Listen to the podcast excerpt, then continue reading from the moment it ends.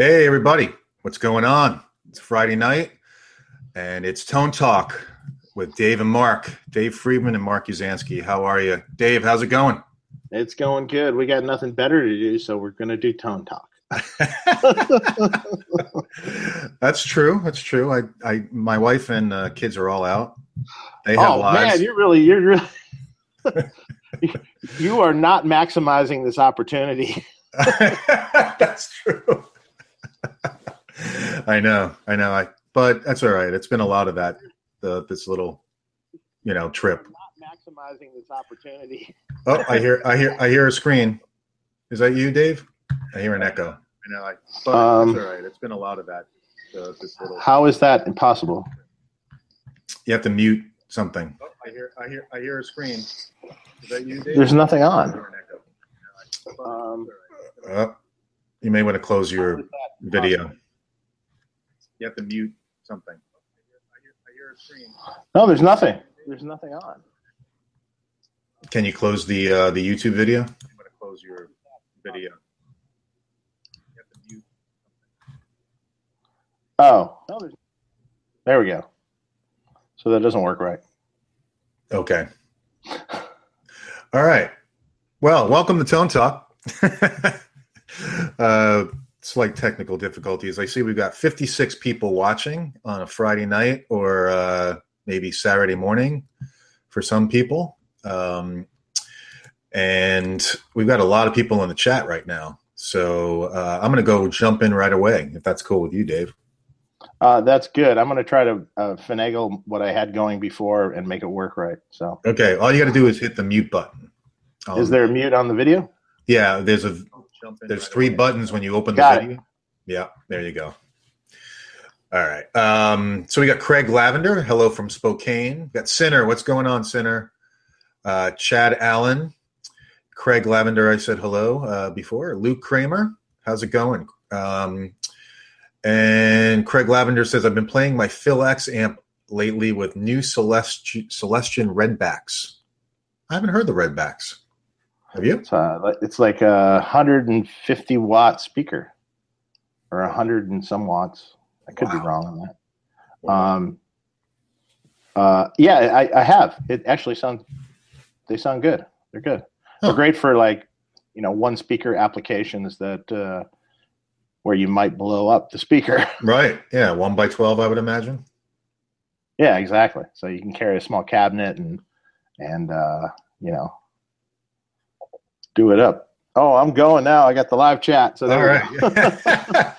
so I showed Dave. technical difficulties for a second there, Yeah, guys. we, but we just had to work out the chat and, on Dave's screen. So, um, all right. So I said hi to Luke Kramer um, and uh, Le- Lionel Hernandez. I, I'm, I know I'm butchering your name.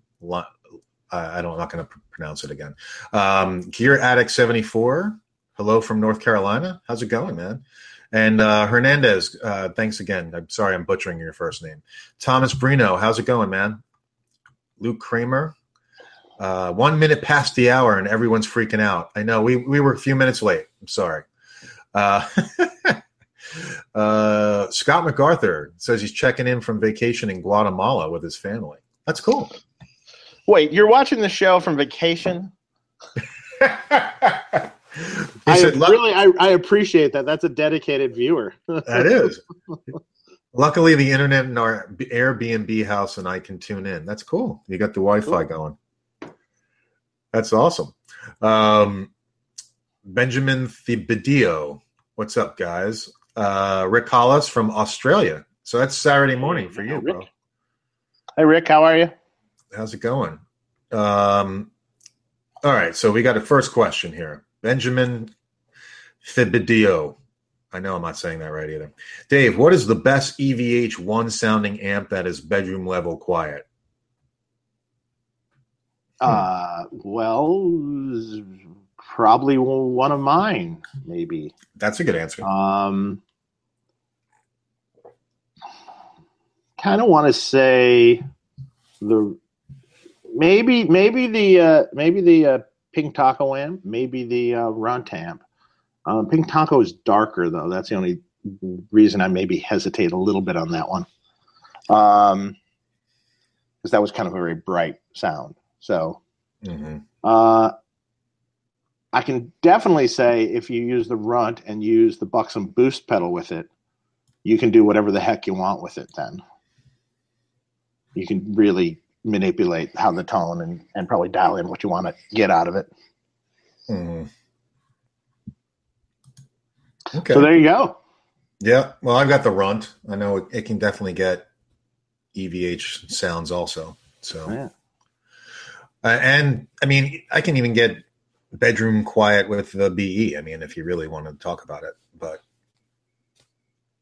Uh, here's another one. Uh, uh, Lion, is it Lionel? Is it that's what I. That's the one I was butchering.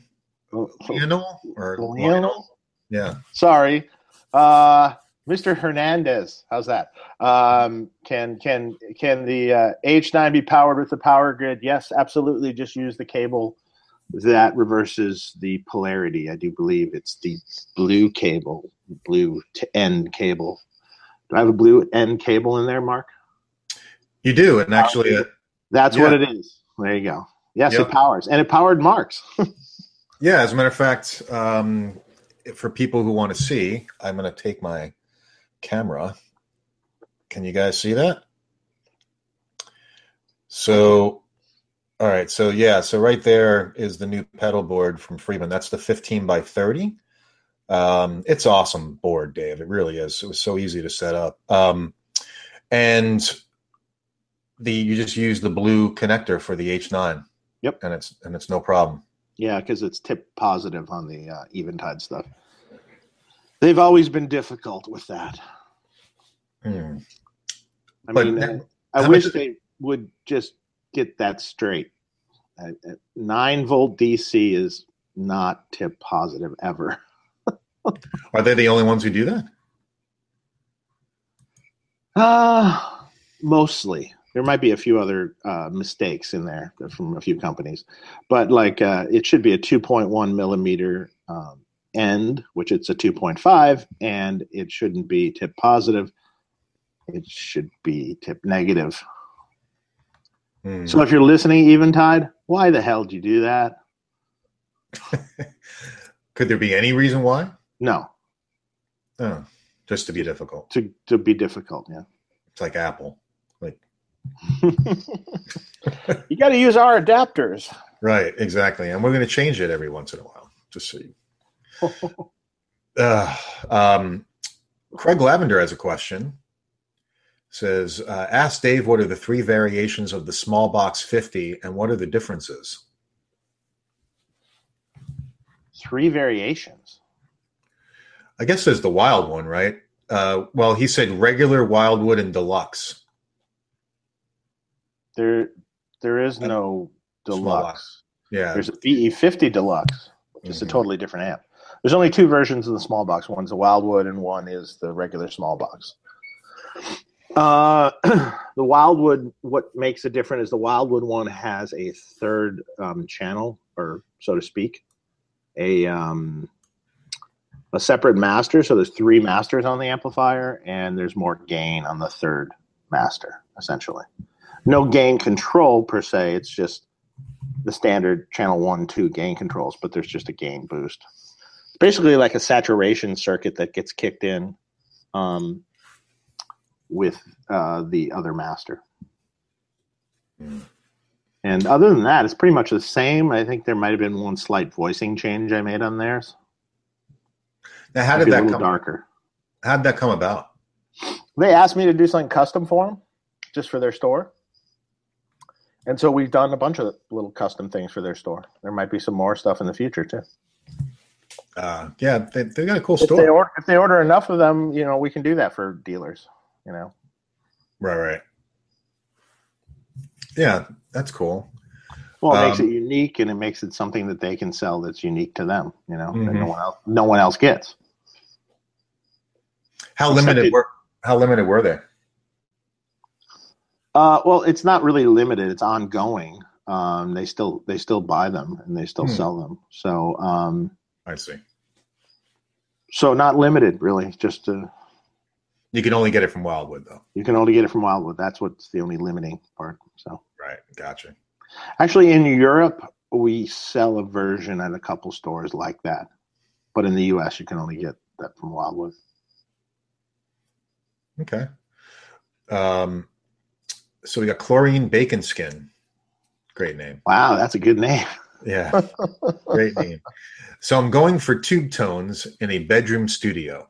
What I'm thinking is using a reactive load into a DAW and into either a FRFR cab with IRs. Um, he said, "Is this how you guys would do it?"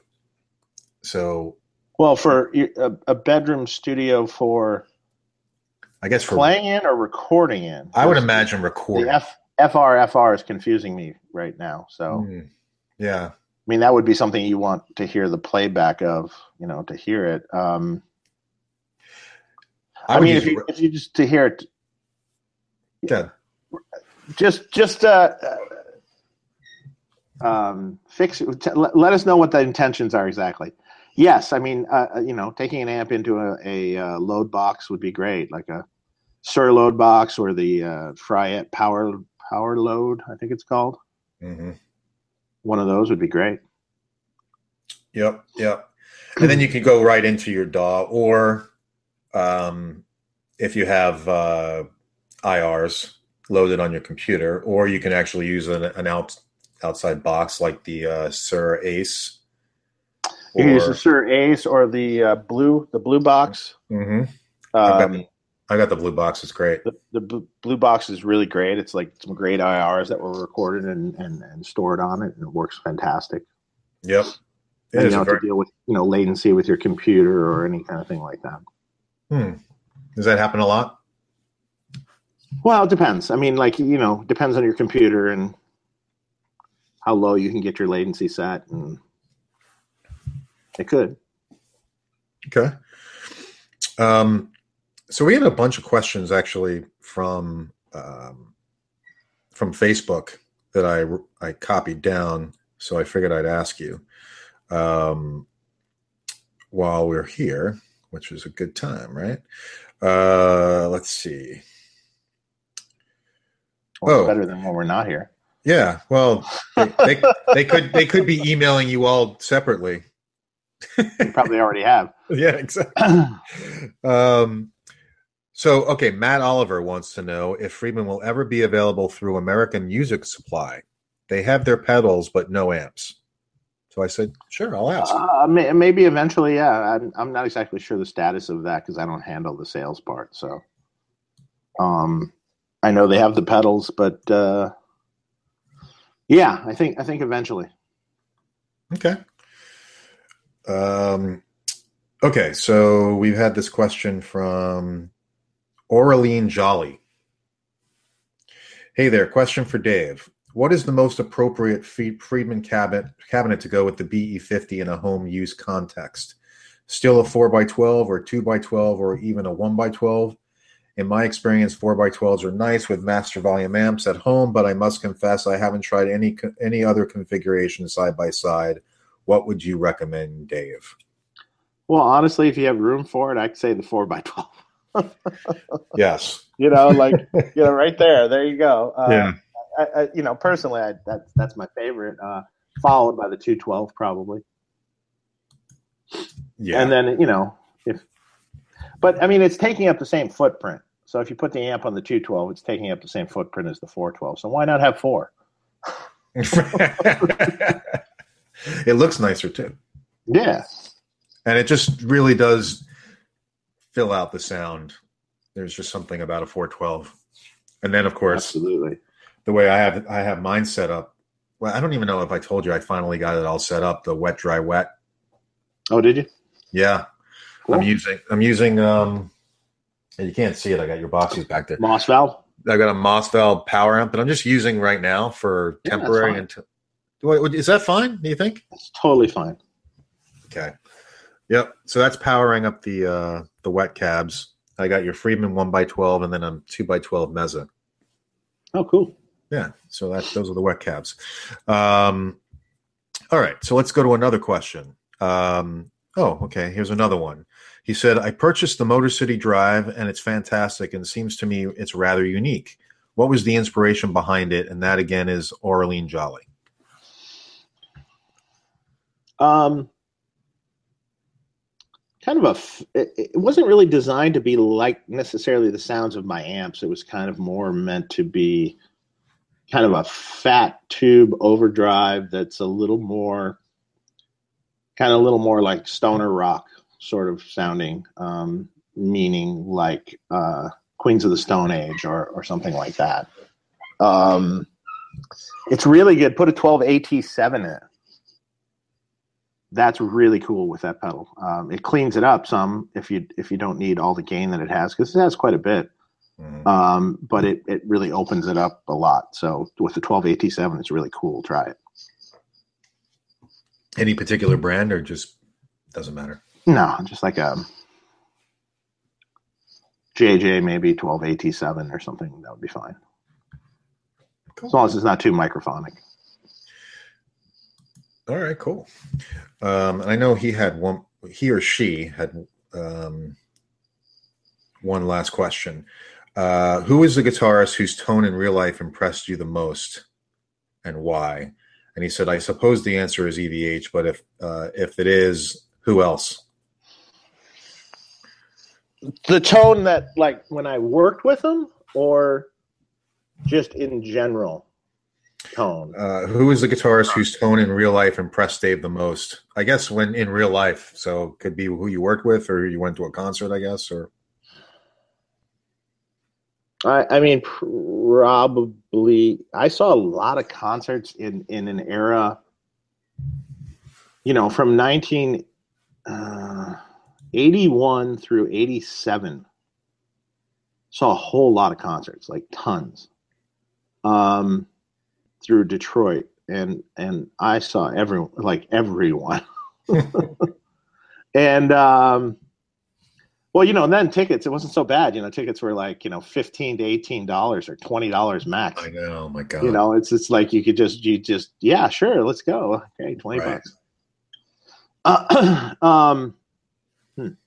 so there are a lot of good guitar tones in that era. You know, for like you know really well known guitar tones. Uh, you know, I, I saw Van Halen 1984 tour. That was that was fantastic sounding. Mm. Um, you know, I saw Dokken in their heyday. You know, saw uh, um, Warren DeMartini with Ratt in, in the heyday, Jakey Lee, and there are a lot. There are a lot of good tones. Warren had a great tone in that era. Eddie Van Halen, Eddie Van Halen had a great, you know, killer live tone. yeah, in '84. Um, I saw ACDC too. That was great too. So, Hmm. I saw I- Judas, Judas Priest, Iron Maiden, uh, just ev- everyone. Wow. Now, this is before you were in the in the business, right? You're saying just as a Yeah, kid. this was when I was a kid. Yeah, this was Yeah. like uh, my first concert was in 1981, I believe, 81, and it was the uh, the Who it was the Who. It was the Eminence Front tour. oh, that's cool. um, at the uh, now uh, I think now fully torn down Pontiac Silverdome Hmm. in Michigan, where the Lions used to play. that's a good first show. Yeah, it was like hundred thousand people or something, or 70, 80,000 people. Yeah. I uh my first show was Frank Zappa Oh wow! With uh with Steve Vai on guitar and uh oh, and uh Terry Bozzio on drums. hmm. So that, that was a good era. Yeah, I mean I was like 13 years old. It was uh the Shut Up and Play Your Guitar tour. Ah, I I, re- I remember that. Yeah, it was Yeah. I mean, I it blew me away, but I, I couldn't even comprehend what the hell was going on. It was Oh no, no, and you still probably can't. no, no. exactly. Uh, you know, it, it's uh, yeah. So you know, all those were, you know, that whole era. All the bands I saw had great guitar tones. Was but just was there any one that just stands out where you were just like, my God, that's like the best guitar tone I've ever heard? You know, probably was Van Halen. Yeah. It's probably Van Halen. Probably uh, and Warren DeMartini probably. I always loved Warren's tone. Yeah, really have. You know, recorded and live. I mean, I just saw him. I, first time I saw him live, uh, just a few months back. And actually, also Steve Stevens. Yeah, Whiplash Smile tour with the I saw with the uh, the cult opening up. Hmm. And uh, the cult was fantastic. It was like a two guitar players at the time in the cult. And that was the electric album. And they were just stomping. But then uh, but they but but see there's a common thread here. It's all the same thing. It's a vintage Plexi Marshall. Hmm. So all th- all three of them at the time were vintage Marshalls. You all three being Van Halen, Steve Stevens, and Warren DeMartini. Yep. Yeah. So Yeah. there's the common thread. Yeah, yeah. Vintage Marshall, Yeah. Plexi. Yeah. All right. Well, that's cool. Um, we got a question in the chat from Thomas Brino. He wants to know with JJ amps, does Jerry Cantrell have any tweaking done to them, or are they stock? no, they're stock. They're the ones that we produce. Cool. Um, all right. Got your question there, Thomas. Um, Stelios sent me a very long email. So I, I, I apologize, Stelios, if I can't get to all your questions because there were several of them, but I'll do my very best. Um, he's a musician based in London and he's a big fan of the show, he said. Um, and he wants to know, uh, he said, they are about the Friedman Runt amp as I'm interested in purchasing one, either a 20 or 50. It's not easy to get a store and try them out here in the UK. And I would appreciate Dave's technical knowledge if you, um, which you don't get from the guitar shops. Okay. First one. Are there any tonal differences between the Run 20 and the Run 50 apart from using different types of tubes and one being higher wattage? Um, I think the the the preamp is basically the same, but I think I changed one little thing in the 20 to behave better with its power section. So, uh, and obviously the clean channel on the Run 50 is totally different than the 20s uh, clean channel. So, uh, you should be able to try them out there. Um, guitar, guitar, peach guitars, um, Andertons. Yeah, Um, yeah. Ga- uh, GAK, GAC. Um,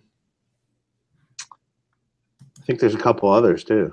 So but those are the main dealers. You should be able to try them out there for sure. Right. Okay. Um, well, if he can't, uh, we'll just take a couple more of his questions. He sound Yeah. sound wise, is the Runt series closer to the small box or the BE 100? On both. There's there's almost no actual difference between the preamp section of, of the BE channel of the BE 100 and the preamp section of the uh, small box. It's really Mm, the differences more lie in the power section of the small box and the filtering that's in it and uh, it's ever so slightly maybe fatter the small box mm. i think there's one capacitor value that's a little bit bigger Okay. Um, and he says sound wise, is the Runt series closer to the small box or the BE 100? I'd probably say the BE 100, but yeah probably the be 100 i would say yeah Um, all right, I want to pick one more because I don't want to cannibalize here. Um, unless you're cool with answering his four other questions. Uh, I mean, what are they just Oh, let's do, let's go. All right. How would Dave describe the character of the two channels in the run? Some reviews mentioned that channel one similar to a Fender style clean, and channel two to a Marshall type. yeah the the the the, the uh, clean channel is a, a basically a black face fender style circuit and the uh, dirty channel is my be circuit which is marshall-esque so to speak yeah Okay. Um, by the way, we've got 149 people watching the show right now, which is wow just for the two of us Yeah, that's fantastic. uh, I want to thank everybody on a Friday night, Saturday morning, whatever time it is your your way. Thanks for joining us. Um, Are the power and output output transport transformers in the Runt custom USA made like the small box and BE 100 or made overseas? Uh, the transformers are a different vendor. Um, not overseas though. Um, it's a different vendor uh, uh, uh, that actually made. To be honest, I mean, I think maybe the Transformers in in the Run series, I almost like the tone of sl- even though they're actually like clones of the Transformers that are in the small box. I might actually like them even more. It's like something that's a little bit special about those Transformers. Just, I mean, it's the same, but slightly airier sounding. It's hard to explain when AB directly in the same amp. Was the reason to use uh, a different vendor just based Keep on the cost down. Mhm. That's what it was. Cost. Yeah. Yeah. Um, okay.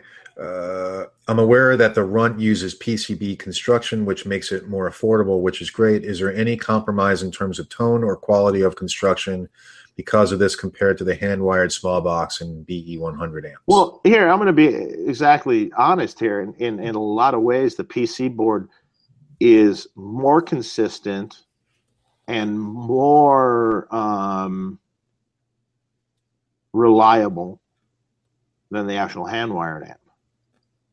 Um, hand wired amps, you have wires everywhere, right? And so, you know, wires, the way wires are routed, if they're slightly different from amp to amp, which of course they are because you can't do it exactly the same every amp. I mean, you can get close, but not exactly the same. That can cause differences, interactions, different things like that. And also, there's there's actually more human factor involved in it, which is, is this possibility of it not being perfect, you know.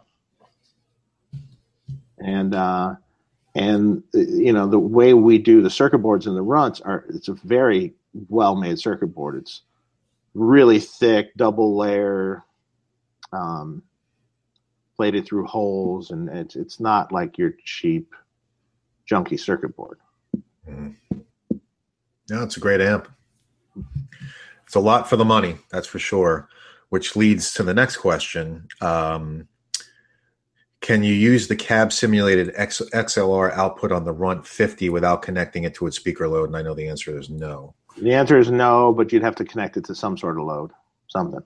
Right. Um, if not, how would Dave advise to connect it and keep it silent and- as there's no internal load like the Run 20? Just Buy a load, buy a load box. Yeah, get the sir. Um, okay, last question. All right, we and um, have there been any revisions in the components used between the early runt models and the later ones? I read on the gear page. Um, first mistake uh, that Dave has modified. And and on what page on the gear page? page one hundred and twenty-five. the Um, only thing, yes, I I don't. Even, I already know what he's going to say. okay. Um, there was some minor revisions on. Uh, we had a, a, shield for the cab sim board that would that we had a little hum problem with the output transformer on the cab sim board. So we got a mu metal shield and shielded it. Um, so that was um, um, what we did there, and, and then I also shifted the loop levels a little bit so there was less uh, interaction um, with cabling uh, with the external loop. Uh, did it change the tone a little bit? Maybe a slight bit, but uh, it's not really much in the main circuit. No. Okay, because he says that um, he read that you modify the design, replace some components to make the amp sound warmer and thicker, and Well, also making changing the loop sort of did that a little bit. And also make it quieter when using the XLR cab sim output. Yeah, yeah, yeah. And so we cover that. Yeah. Okay. if the amp is purchased in Europe and develops a noise issue, does Dave have an authorized repair shop that can do it under warranty? Uh, generally speaking, we'll work with someone there. Depends on where you're located. All right. And Well- ninety-nine percent of all repairs are just tubes, though. Most of the time, right? Yeah, yeah. almost ninety some percent of the time. Yeah. Yeah. All right, Stelios. Well, thanks for watching, man. Really appreciate you uh, asking these questions. Hopefully, you'll get an amp. Um, all right, let's get back to the chat here. Oh no, actually, I forgot. There's some other questions here. Um, uh, Matt Birdswhistle, he said uh, this may have been explained previously, and I missed it. Can you ask Dave to explain what's going on circuit wise in a load box versus an, an attenuator? Is combining an attenuator with a load, as the OX UAD does, a massive advantage? Uh, no, I mean it, the. Uh, um, is it a massive advantage? Um, a load's just a static load. A, a, a, the the um, well, a reactive load, hopefully, um, which has reactive components in the circuit to simulate the frequency response curve of a speaker. Um, as far as uh, I mean, there's yeah, like the OX has a has a attenuator basically built in. It's basically just not going all the way to load, and they're they're. And actually, I don't know what exactly they're doing in that unit. Um, it seems really cool though. uh, as far as others, like a, a Fryette, a Fryette is actually a, the the uh, is actually a load and a tube power amp, so it's not an attenuator. It's actually like reamping the circuit. Um, Hmm. You mean like the power station? Yeah. Yeah, it's not really attenuating the signal. It's actually just taking the signal, loading it all the way down, and then amplifying it with an amplifier. Hmm. Um, so I don't know. I mean, I don't know where. Um, so I don't even know how to answer exactly what you're what you're asking. okay. Is there any advantage or disadvantage? Not really. No. Right. I'd say the one just having some of these different boxes. Other than those two things, you know. Right. Well, that's that's one advantage, but the mm-hmm. the OX UAD also not only has a load and um, I think and an attenuator, but also has IRs built into it as well. It's not IRs actually. It's a, a digital, um, complete digital speaker simulation. Um, might not have termed that correctly. Uh, it's like a model of the speaker, uh, eh, meaning down to everything, including the cone cry and and how the speaker behaves at different power levels.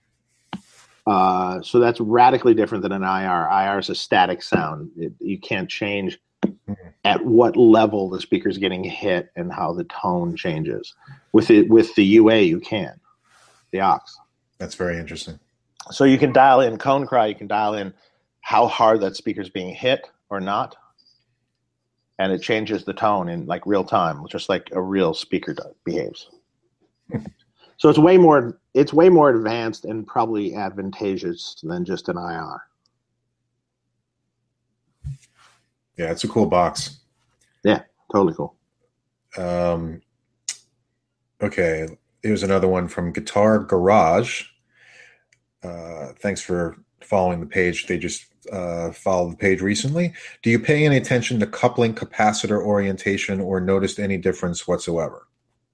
Yeah, all our all the capacitors we use are the Synergy um, Royal Mustard caps, and they are oriented actually. So they're marked on which side is the the foil side of the cap. And yes, we pay attention to that. Mm-hmm. Uh, doesn't notice much of a difference. That's a good question. but we do it anyway. because you think it's it's the better way to go. I don't know. you might be hard pressed to tell the difference, but uh, but we do it the way we're it should be done. So gotcha. just follow follow the rules, so to speak, on that one. Mm-hmm. Uh, Mike Foss is in the chat. I'm back to the chat. So we got all through the Facebook questions, which was good. Um, so Mike Foss says, "Tone Talk rocks." Thanks, man. Thanks for uh, for watching. Jaden James, hey everyone. Thanks, man. Michael Bishop and I'm way back in the chat, just so you know, guys. Um, let's see. Um, it's massively delayed audio signal, Mark. Yeah, I, that I must be way back. Um, so, 50 Flipside asked, Phantom guest tonight? Nope. Dave, Dave is the guest tonight, actually. we get to ask Dave all the questions tonight. Make Dave work. Um, I'm trying to follow the chat too. Now it's. I'm way back there. Um, yeah, that's why I, sometimes I, I highlight. I'll highlight a question. That way, if it jumps, I can go back and find the question that's highlighted so I can find my way back. That's another trick. Here's one. Uh, thoughts on Scumback speakers? Scumback speakers sound great. Uh, Jim's a friend of mine, and they they make uh, they make some great speakers. Absolutely. Um, go buy some. They sound good. I like Celestions. I like Scumbacks. I like both. I've never tried them, but I've heard great things. Yeah, there's some. They have some really good models. It sounds good. Absolutely. I've known Jim a long time now. cool. Cool. Um, Pedro Almeida asks, uh, thanks for asking the question here. Hey, Mark and Dave, cheers from Portugal. Just remembering that we want to see Dave play the guitar from Pete Thorn's Q&A. All right, you'll see a video eventually. There is a video. There's a synergy video or something out there of me playing. Um, oh yeah. Um, that was te- I was like in development or something, and it was a little snippet of me testing the Soldano module through, I think, a monitor on my bench here, like direct through a monitor. Sounds so, good. So, what was your um, like? What's your style of playing guitar? Like, are you more rhythm? Or are you more of a lead player? Like, what's your? Uh, I'm not. I'm not much of a, a lead player. So, uh, more more rhythm. Okay. Yeah, sure. I've never been able to. I can't move. My fingers don't move that fast, so I just can't. Uh, I've never been able to really play lead extremely well. Slower lead, yeah, that's fine, but but not. Um, I'm more of a percussive rhythm player, more like a you know Steve Stevens style kind of percussiveness. Kind cool. Of. Like when you first get on the guitar, like are you more of a riff guy, like or are you playing? Yeah, totally riff. I never play lead stuff. Yeah. But is it more like more chord chord stuff or or riff stuff? Just curious. Both. Both. Yeah. A little okay. of both. All right. Cool. Um, Chris, hey Dave, is it possible to get a two? Uh, hey Dave, is it possible to get a two twelve that matches my Dirty Shirley? Yeah. Is, totally. Uh, you can you can you can custom order it with the Dirty Shirley grill cloth and the logo. We've done it for a bunch of people. Okay. Um, metal T-shirts are coming, Chad. T-shirts are coming. We'll have them at NAMM, and then oh. I'm going to announce at some point in time, sometime after NAMM, I'm going to announce a, a, a, new merch site that you guys can go to purchase the uh, T-shirts. That's cool. un, uh, un, undecided where yet, but it's it's going to happen. That's awesome. There'll be a couple T-shirt designs, and then there'll be hoodies and there'll be eventually mugs and whatever else you guys want. Wow, refrigerator? Uh, no refrigerators, not not as of yet. Um, okay. How about a flask? right, that's what you. Friedman engraved black engraved flask. That's kind of cool. Right? Actually, I always wanted to do that. that I don't use good. a flask at all, but I just it seemed cool. With the logo, I like the. Well, one time I'm sitting there and I see this laser catalog that that was down at the factory for laserable products, you know, and they we have a laser machine down there. And one of them was actually flasks that you could, you know, come in different colors and you can laser etch the the stuff on them. And I was like, oh, that'd be cool. I've never owned a flask, but hey, that would be fun. I would. well, doesn't the thing that um Avi has that laser that that would do it, right? Yeah, except that it, that it can't do only his laser can only do uh, flat surfaces. It can't do curved surfaces. Oh, I got you. So I don't think his will do it, but it can be done. Unless you find an actual real flat surface on the floor. Well, we can actually print print on it. That's doable because we have Oh. also UV printing machine that that can print. Uh, well, it can print a portrait on it if you want. I mean, Get your face. no, we're not going to do that. Oh, that's funny. No, Um, we got Metal Dad. I love that Nice. name. I see that. Yeah, he's been on before though. I think hasn't he? I think so. Yeah, he says, "Love Yeah. the show." Thanks, man. Um, John Osborne. Hey guys, uh, is that Ozzy? Just, just curious. Um, that is his real name. Uh, hey guys, I heard Lawrence Petros has a clone of the Dirty Shirley pedal. What do you think about that, Dave? I don't even know who that is. Hmm. Who is that? Lawrence Petros. I don't know. I can Google it. I mean, is it is it the guys that are just you know they they clone everything? You know, it's not really. Uh, you know, a lot of the guys do clones and stuff and do like DIY, you know, clones of, of pedals out there. There's tons of those. And It looks like he's Um, looks like he's selling stuff on Reverb. oh, really? Yeah, the quote an LPD the LPD eighty seven is like having a dirty Shirley and BEOD in one box with better dynamic response and build quality. Oh, really?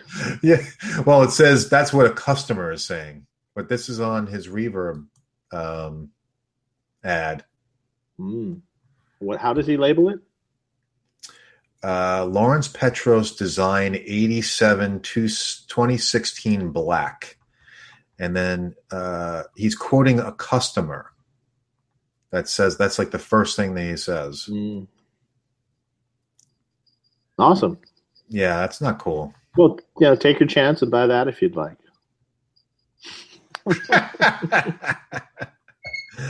Oh, I mean, yeah. uh, uh, you know, no, but you know, how do I like it? Well, I just found out about it, but uh, well, they just better not use the name, Friedman name. They Get in hot water. yeah. Well, I don't see that, but I'll send you the link so you can see it. It definitely has. Yeah, you'll see. Not cool. Either way. Um, but, but the picture of the product doesn't say anything. Like you would look at it and not think Friedman at all. So Mm. that's a good thing. Uh, all right. Well, thanks for bringing that to our attention, John, or Ozzy, should I say? Uh, yeah, Chad, wear those shirts. Uh, so that's cool. They're going to be at NAMM. Uh, Christian Utter says it's 4 a.m. and he can't sleep. Well, we're not going to help you unless we're really boring. I don't know if this will be the most exciting show, but we'll an- actually have an opportunity to answer questions on it. Uh, un- unlike uh, unlike many of the other shows where we can't get to any of your questions because there's too much talking. Yeah. But they're good good. stories generally. So Yeah, no, we've had some. You know, thinking just back on the show. I mean this this is our 18th episode this year. The show's about eight months old. Um, we've had a lot of great episodes. oh yeah, many Yeah. more to come too. We got guys. We got some stuff lined up for you, boy. Oh yeah, Beginning, beginning of the year. good stuff. Good stuff. In addition to NAMM. Yep. Um, all right, so let's see. Uh, Here's one from okay, uh, Tony D, um, SS100. He, uh, I have an SS100 with 6L6s. Uh, hmm, where'd you get that? Uh, yes, you can just throw in an EL34s and rebias because that's all I did for the 6L6s. so, yeah. so you can throw six L sixes in a in a Steve Stevens amp. Sure. Or a BE or a small box or whatever you want. Really? I didn't realize that. You could put EL34s in a Dirty Shirley if you want. I don't recommend it though. It doesn't sound that great that way. It sounds better actually with the 5881s, which I designed it for. What is what would the BE sound like with six L sixes in it? Uh, depends on what kind of 6L6s you want to put in it. Okay, so you got some good ones. It's, I mean, you can put 5881 power tubes in it, 6L6 5881s. Uh, It sounds almost the same as EL34s, to be honest, with those tubes. Hmm. Uh, in fact, that was an option when EL34s were shitting the bed. uh, I was getting really close to going, ah, screw this. It's getting 5881s. I mean, that's what we use in the Shirley, so people love that. So, and you said, yeah, I remember you saying that the tone was minimal. Uh, it was minimal, surprisingly, yes. Okay. Um, Interesting. So if you rebias it, what are you going to rebias it at for the 6L6s? Uh, around 35 milliamps a tube, probably. So like the same thing? Yeah. Okay. All right, cool. Um, all right, let's see what else we got. Uh, Stephen Witt, been listening for a while, first time watching live. Be gentle. Don't worry. Come no, to the wrong show. Yeah, there's no Uh, pro- no prostate exams here. Jonathan DeCarlo. I binge watched six episodes in Mexico last week on vacation. Wow. Six episodes. Did you watch your entire vacation? I mean, six episodes of our show. That's like four four hours an episode.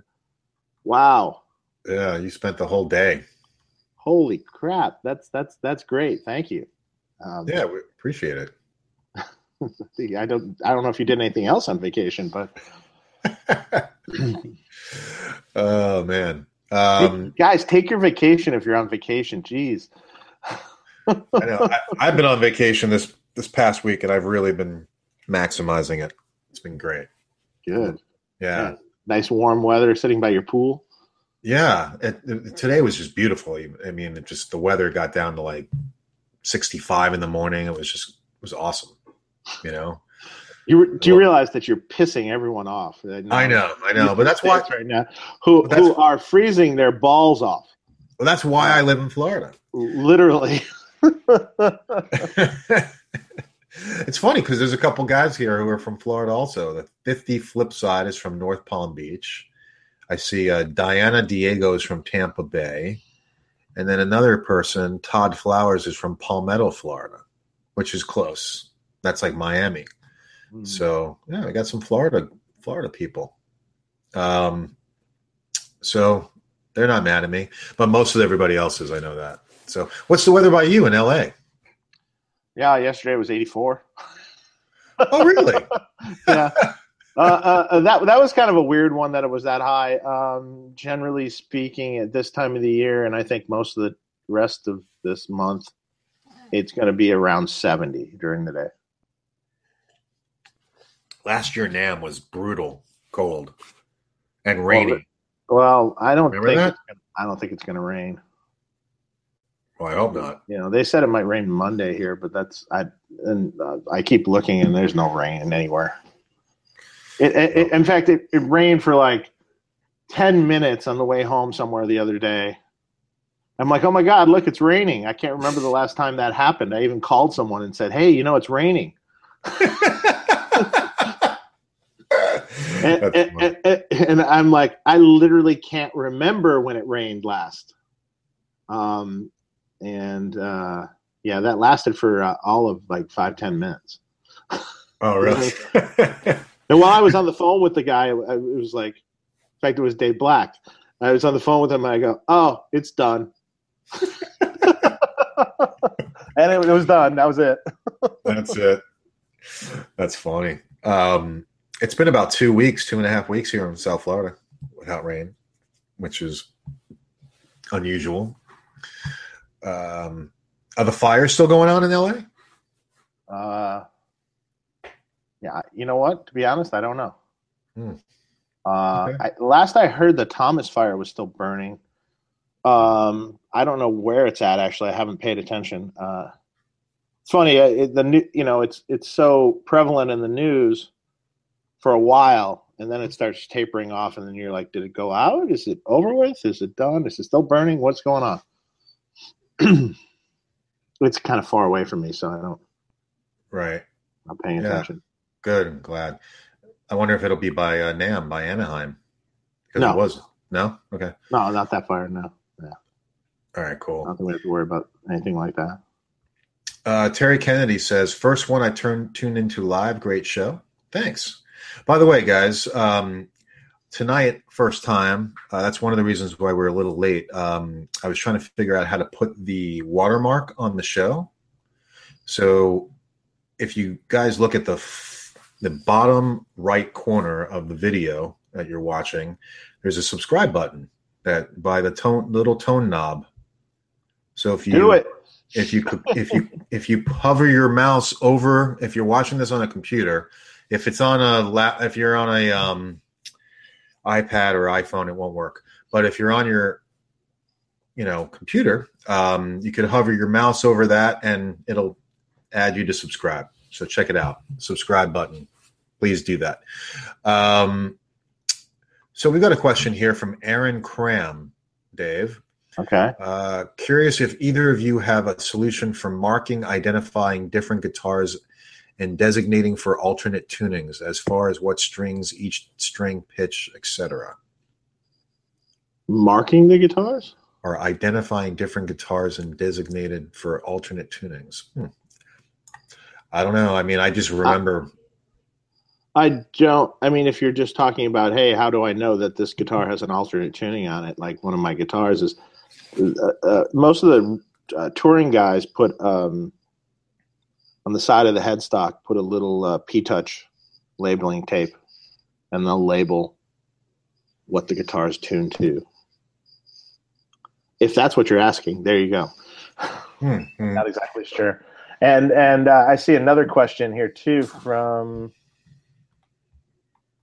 Sinner O, I think. Um, what's the best Friedman amp for thrash metal? Depends on what style of thrash metal you're talking about. Old school, like Metallica style, or uh, newer stuff. Maybe a Butterslax probably is the heaviest amp we have. Um, but a lot of that old school thrash stuff was more like a Marshall based sort of tone. So like a uh, you know you can get some of those tones out of a BE 100 or you could take a, a Buxom Boost and add it to almost anything, and probably also get the kind of tone you want, or shape it with that pedal. That's really what it's sort of designed to do. You know, Mhm. if you want it to be brighter and tighter, and uh, you know, you can almost shape any of the amps. You could shape a Dirty Shirley into doing it probably with that pedal. Well, I'll tell you, at least for me, with the BE 100, if you take that amp, you crank the gain on it, and then and go in the back and put that SAT switch on with the C45 switch, I mean, you're in serious metal territory. at, at that point you have too much gain. Yeah, I mean, well, you don't have to crank the gain, you know what I'm saying? but I mean, Yeah. it's but I mean, that's serious. You know, I mean, you could do thrash with that. Yeah, totally, totally, totally. Yeah. What is that, by the way, that that that happens when you put that SAT switch on? It's a it's a uh, uh, uh, clipping circuit that was um, sort of a clipping circuit that that sometimes Jose Arredondo used. I, personally, I, I I don't even like that switch. Really? Uh, yeah, I, I mean it serves a purpose and it gets a, to- a certain tone, but uh, that's not where I my head's at really. Um, but a lot of people really like it, so it's kind of been sort of a, a thorn in my side in some ways because I put it on some amps and then people liked it, and then it's like I can't take it off. Um, um, although I I prefer not to use it, but I like it. Um, you know what it is? It's not that I like using it all the time. I like having it mhm. because it's like, oh, well, if I really want to go over the edge, I know the amp can go even further than it already has. You know, it already is. It can take it to like just serious balls. yeah, yeah, yeah. No, it can, it can it can it can be cool. Yeah. Yeah, I mean, it's a nice option to have. it's a nice option and it works really well and and you know we use that kind of circuit sort of on the Cantrell amp and we use that on the Butterslax amp Hmm. that's in there all the time on that amp um because they liked it so Yeah, no, it- So I, I'm not, you know, but but I but I like more of a vintage plexi sort of thing. So that's that's me. So that's not everyone. So that's Yeah. that's why I make different amps, and that's why I make different sounds. To I, I want to make what you want. You know, that's I want to make what people are asking for, and if there's deficiencies in certain things over over time, I generally correct them with what people are asking for. You know, Mhm. I like to listen Well, it's to what good. people have to say, so they they get what they want. You know. Yep, yep. I mean, that's the way it should be. I mean, as a, it's a, you know, you you're, you're getting market research feedback from your. Yeah, yeah, that's that's it. It just just because just because I want a single channel amp doesn't mean everyone wants a single channel amp. Um, Right. you know, but uh, that's why I make all the different amps. Yeah, yeah. With my favorite ones being single channel amps. Yeah, I mean, everybody's different.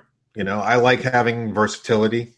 I like having a couple different channels. That you know, but I, I- for me, the the BE is like the ultimate amp. But you know, it's funny the um when you put that SAT switch on, it gets very. It's like compressed. It- More it- it- scooped.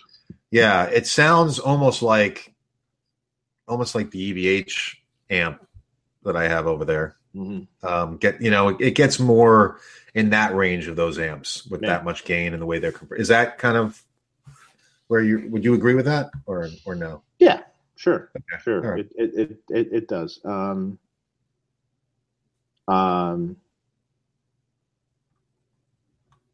yeah, I mean, there's just, I mean, it's a good sound. It's it's not not not a bad sound. It's just not something I particularly use. Right. Yeah. I got. Um, uh, but it can be great. So. No, it's great. It's it's good stuff. switch away. uh, we got a. Uh, I got one, one question here. This is a good Uh, one. Uh, Rick seven sevens one six one two. Hi from Italy. That thanks for joining us ter- uh, from Italy. Terry Kennedy. Now that Carvin is gone, any chance of working with Steve Vai to develop a signature amp? I don't know. We'll, sh- we shall sh- we shall see. Hmm. Couldn't talk there for a minute. That's all right. When I'm Steve not. I'm, I'm not even drinking it. I can't talk. So. Maybe that maybe that's the problem. I need a drink. Uh, it would- I- probably. Um, not a, not after the stomach bug I had. No. I'm Oh good. yeah. Well, you know. I just I ate too much tonight or today. I ate too much. So there's this amazing Mexican place that opened up.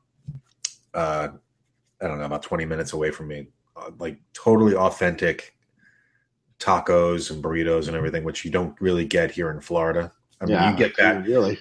Yeah, I mean, you get that where you where you're at. Yeah, yeah. Totally. Yeah, but where we're at, it's just you know Taco Bell. So Yeah. so these are great. I've been like loving it. So um, but I ate Oh, too cool. much. Um, Mantra Sky, Dave, you build the best amps. Hello, Mark. Well, that's a nice comment. Thank Um, you. Um, Plexi- Oh, go ahead. Plexico, Yeah, Plexico. That's where I'm at too. Okay. NOS components offer uh, value in terms of tone. Um, they can. I wish you could get them. That's the problem.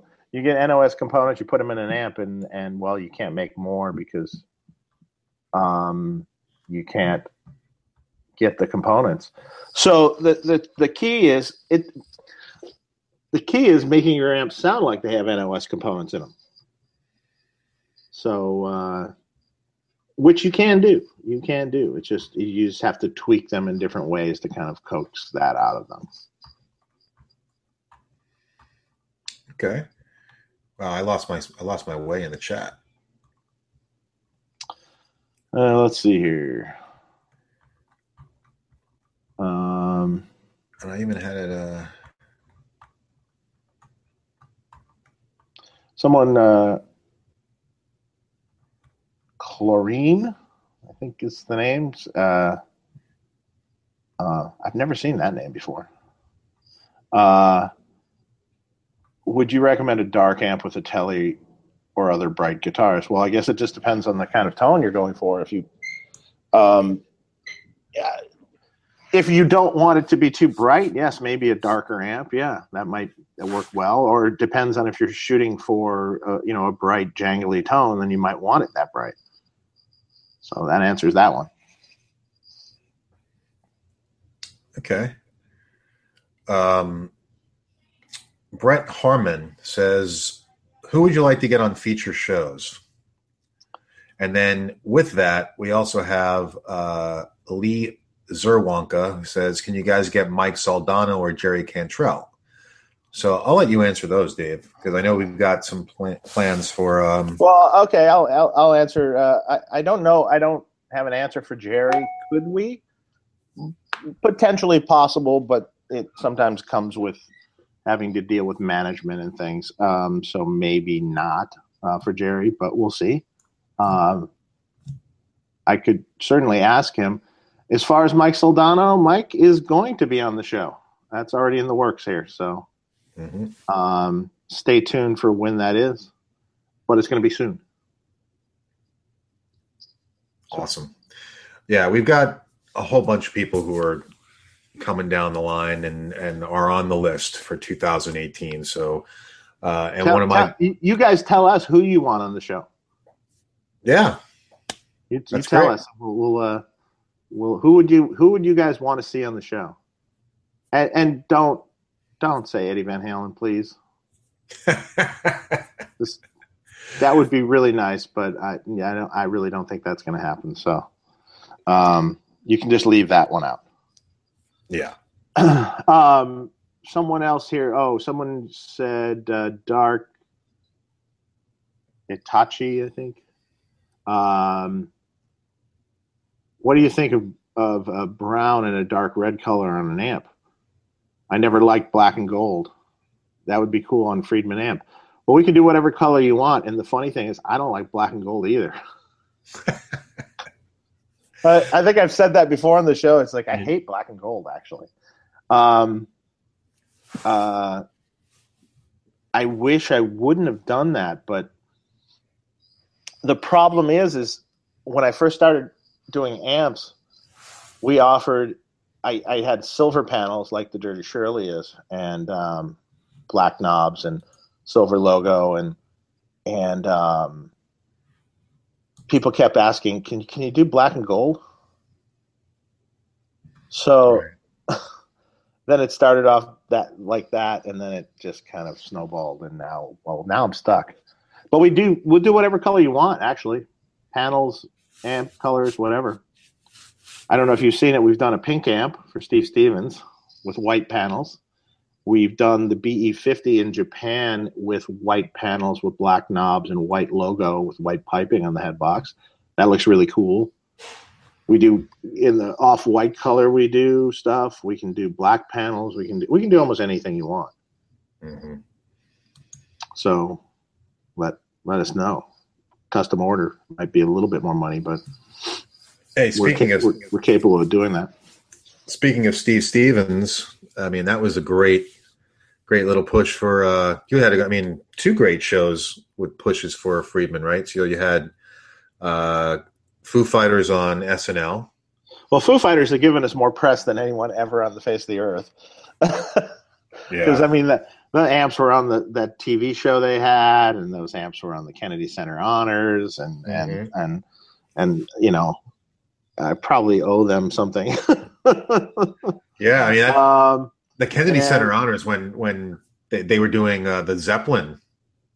Yeah, right? yeah, the amp, amp it's like stage. the amp's right there. Foo Fighter amp, yeah. Yeah, and right. uh, yeah, and and then the the voice that was cool. That the that the pink amp was the star of the show there. Yeah, that was great. And they even announced Steve Stevens, which was cool. Normally they're like Billy Idol, you know, but they, if I remember correctly, I thought they said that you know, and guitar extraordinaire or something like that, Steve Stevens. I think so, and but I think that has something to do.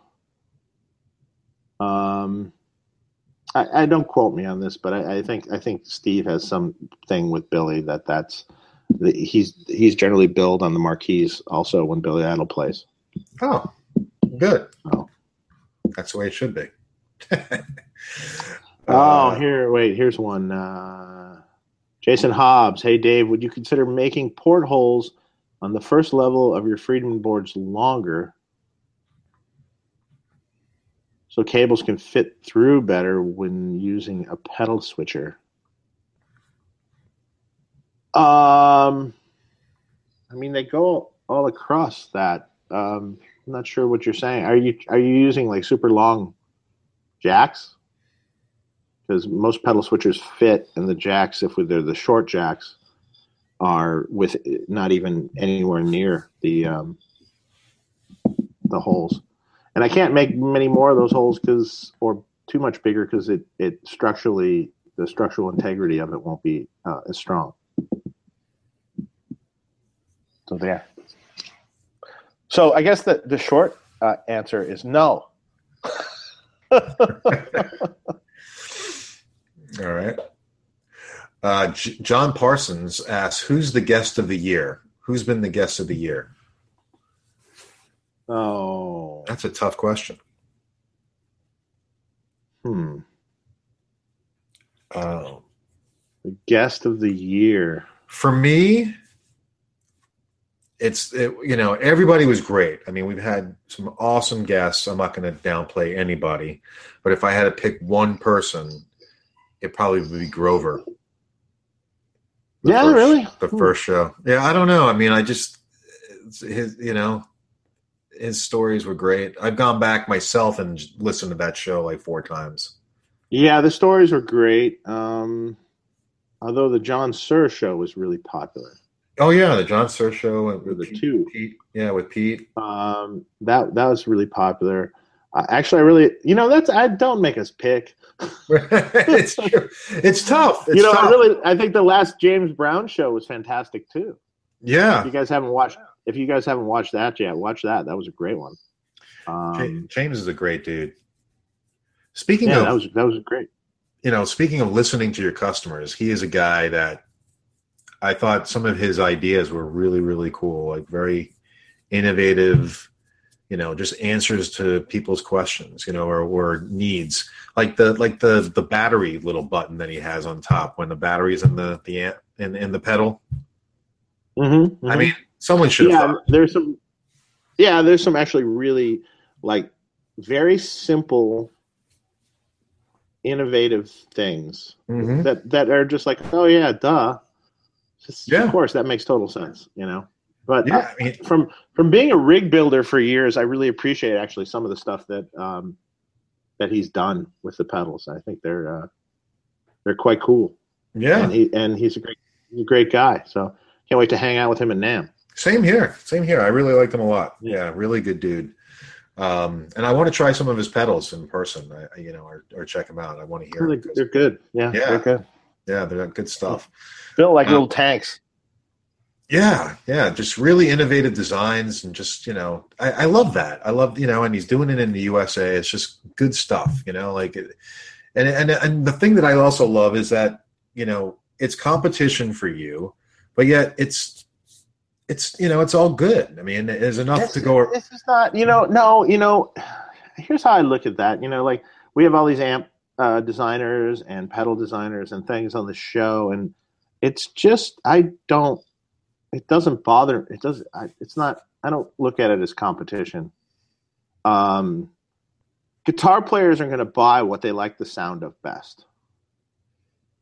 You know, or, or uh, they're they're still going to pick up what they want whatever they like the best is what they're going to buy Right. or they're going to try a bunch of stuff till they figure out what they like the best um, so so you know if you like the soldano slo 100 more than my amp then please buy a, a soldano slo 100 from mike. Uh, if you if you like a bogner more than mine please buy a bogner. Um, uh, buy buy what you want to buy. Buy what you like the tone of. I mean, think I think that was what it comes down to ultimately. I don't look at it as competition; they're just peers that that also you know are in the same um, same business as I am. hmm And may the may the you know the best man win, so to speak. Right. You know, just Yeah, I mean that's good. It's a good way to look at it. I mean, I I personally, at least in my business, I'm very I'm competitive, you know. So I try to tone that down, but um, but I, I sometimes I'm like, you know, Yeah, yeah. Well, you know, but but there's always there's always some good product out there. You know, it's not yeah a bunch of great guitars out there. You know, we make guitars too. Okay. Uh, um, you know, heck, I'd like to. I I. It's funny. I've I've been wanting an, a, a Soldano for a while. I've n- I never actually owned a Soldano head. I always kind of wanted one. and it's not it's not my my tone, but I respect the amp. It's I respect what Mike did, and I, I can't wait to have him on the show. It's gonna be fun. I talked to him today, so awesome. That would be fantastic to have him on. And yeah. I've the- never tried. The coolest thing about played one. Mike is Mike doesn't own a cell phone. Really? Never has. Wow. I just found out that that out today, and I'm like, going, good for you. That's awesome. He goes, That is. "Because one day I might eventually have to when they just don't have landlines anymore. Which I go, Wow. yeah, maybe, right? That is respectable because that That means is he does. totally respectable. I love it. Yeah. I mean, there was a time in my life when I did not have a cell phone, right? I mean, There was one in mine too. I just can't remember. yeah, you know, somewhere in the 90s. Mhm. Oh, You my when you had to use maps, these things, these these for the young people out there, if there's any watching our show, there's these things. They used to be called maps. they were made of paper, and they had like the streets on them, and you had to follow them. Yeah. Um, no if you didn't know as, if you didn't know where you were going. yeah, no navigation. Um, no navigation. In fact, in fact, if you go back before the internet, or really, there wasn't even. You know, internet comes out, and then their there, you know, MapQuest becomes available. So you know, at first, oh, you can go on MapQuest, type your address in, print out a, a, Yeah. a, a direction sheet. You know, I for, for MapQuest. Um, but you know, before that, it was just map. maps. That's it, baby. Not an app. and you had to go Maps. buy maps to in order to figure out like maps of the country. Uh, You used to to figure out how to go from point A to point B, I hated it. And You know, fold and- them back up. Yeah. or Thomas guides. just had this big fold, unfolded thing Yeah. of paper. Oh, it's a mess. so much easier now. Oh, it's amazing. It really, I mean, but, some, but, I, but here's what I fear. So what if let's just hypothetically say not that this you know is going to happen, but hypothetically say something happens and you know something horrible catastrophe happens and there is no cell phone service anymore or anything like that. Mhm. People are going to be walking around in circles not knowing what to do with themselves. I mean, they, one, they're not going to know what to do with themselves because they don't have you know Facebook tied to their face. um, and number two, they're, no one's going to know how, how to get anywhere. And well, I guess the fact that they don't know anyone's phone number either doesn't matter because there won't be phones. Right. But That's true. Um, you know, you used to re- you used to memorize phone numbers too of people that you called all the time, right? well, yeah. I, I did. I did. I, and I still I still remember a lot of my friends that have had the same numbers for a long time. I know I can just dial, right? But man, I couldn't tell you what my wife's phone number is. Wow. I really couldn't because it's programmed in my It's phone and, and, and yeah. it's, it's you know or any of my daughter's phone numbers. wow. Yeah. Yeah. I, I just never son- memorized it because it was a time after, you know, like having Yeah. to memorize the number. I have no idea what my, my son's phone number is. See? So it's like, and, and it's you know, more down that same path. And, it's crazy. uh, you know, people forgot how to do things. It's like, how do I heat up food without a microwave, you know? Um, there's this thing called a stove, and there's pots and pans, and there's an oven. and there's uh, directions on how to cook. something. Yeah, and we, you know, the fun. We, actually haven't had a microwave in our house for years. Um, Really? We opted out of the microwave. And I don't know if that's the healthiest thing in the world for you. No, I agree with you. I try. and to, uh, I try to limit it. opted out, and a couple times we've been thinking, oh, maybe we should get one again. And then I'm like, no, no, he's you can heat up food other ways. I agree. Takes longer, but I mean, most of the time I'm just using. better. I might just use a microwave just to like defrost something. You know? Yeah, yeah, no, none of that either. So, Yeah, yeah, yeah. All so right, what let- do we got here? More stuff in the questions. Uh, Mark's B has someone drooling. Uh-oh. What's that? Oh, uh, Luke Kramer. Mark's white B has me drooling. oh. All of my amps and cabs are white. I need Mark's now. Oh, I, bet you it. Mark would sell it to you for the right price. I don't know about that. No, there's a price for everything. That's true. That's true. I mean, if now I it might be a stupid price, but there's a price for everything.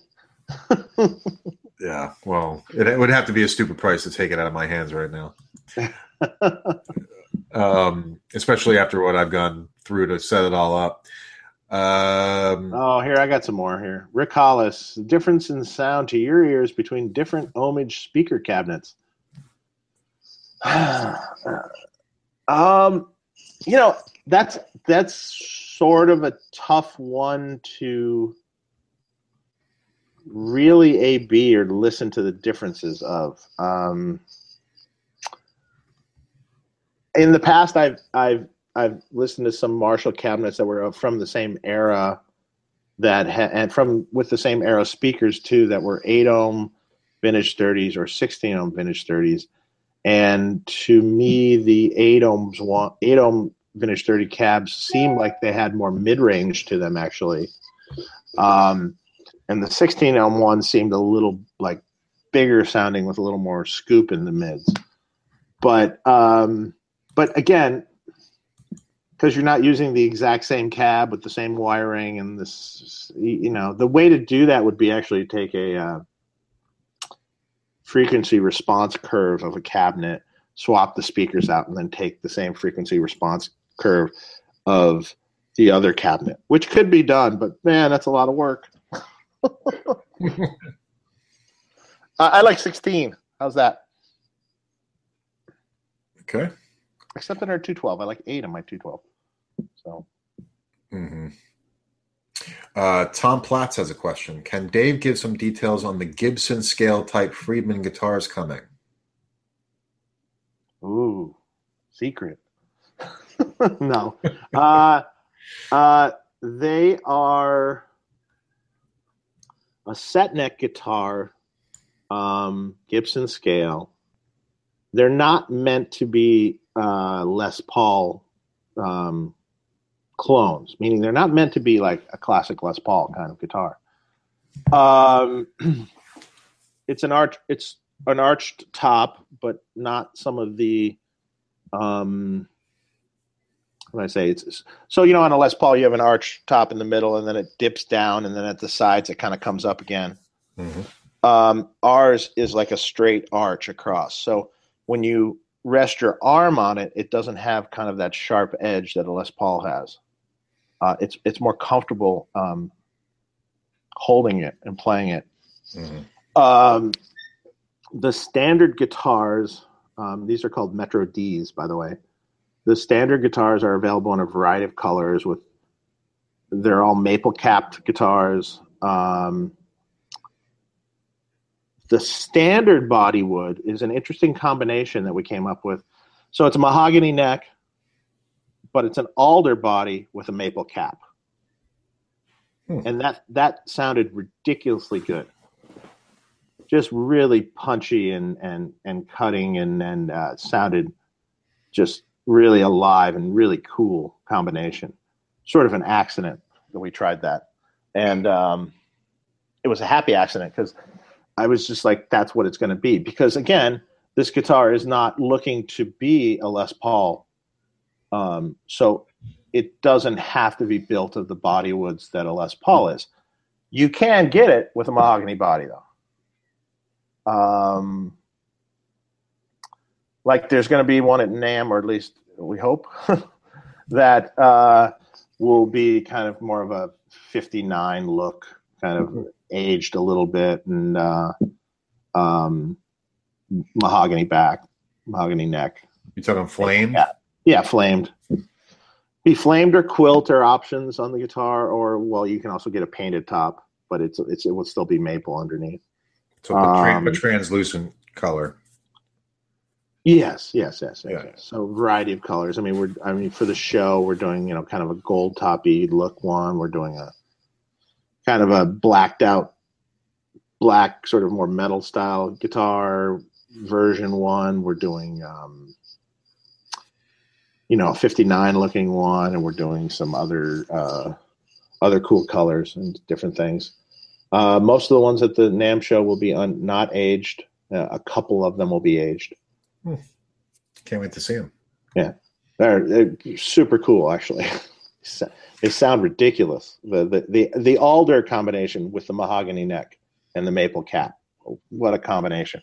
Yeah, that sounds really interesting. I don't think I, I don't think Yeah. that's there's So, nothing you I've heard that's built like Well, that. like like more modern set neck guitars these days, you know, it's like the a lot of companies are experimenting, like Kiesel and stuff, with all sorts of different body woods and and different uh, combinations of things.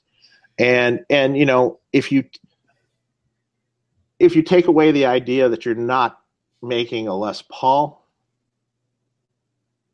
because frankly, if you want a Les Paul, you're going to buy a Les Paul. Mhm. Uh, if you take that away and you're making something different and something really cool, yeah, win-win. Yeah, it's unique Yeah, and it sounds good. So that's good. Yep. Can't wait to see it. it's a single cut guitar. Um, uh, uh, you'll see it. It's, they're they're going to be really cool. And they're made by Grover. Yep, yep, made by Grover. Awesome. Um, Thomas Brino has a question about your Black Kramer. He wants to know what's up with the Black Kramer. I guess it's still for sale, right? It's for sale. It's a, a black Kramer Pacer, uh, ma- maple neck. Uh, the finish, the lacquer on the back has been dulled down a bit with the little steel wool kind of stuff, so it's a little more satiny on the back side of the neck.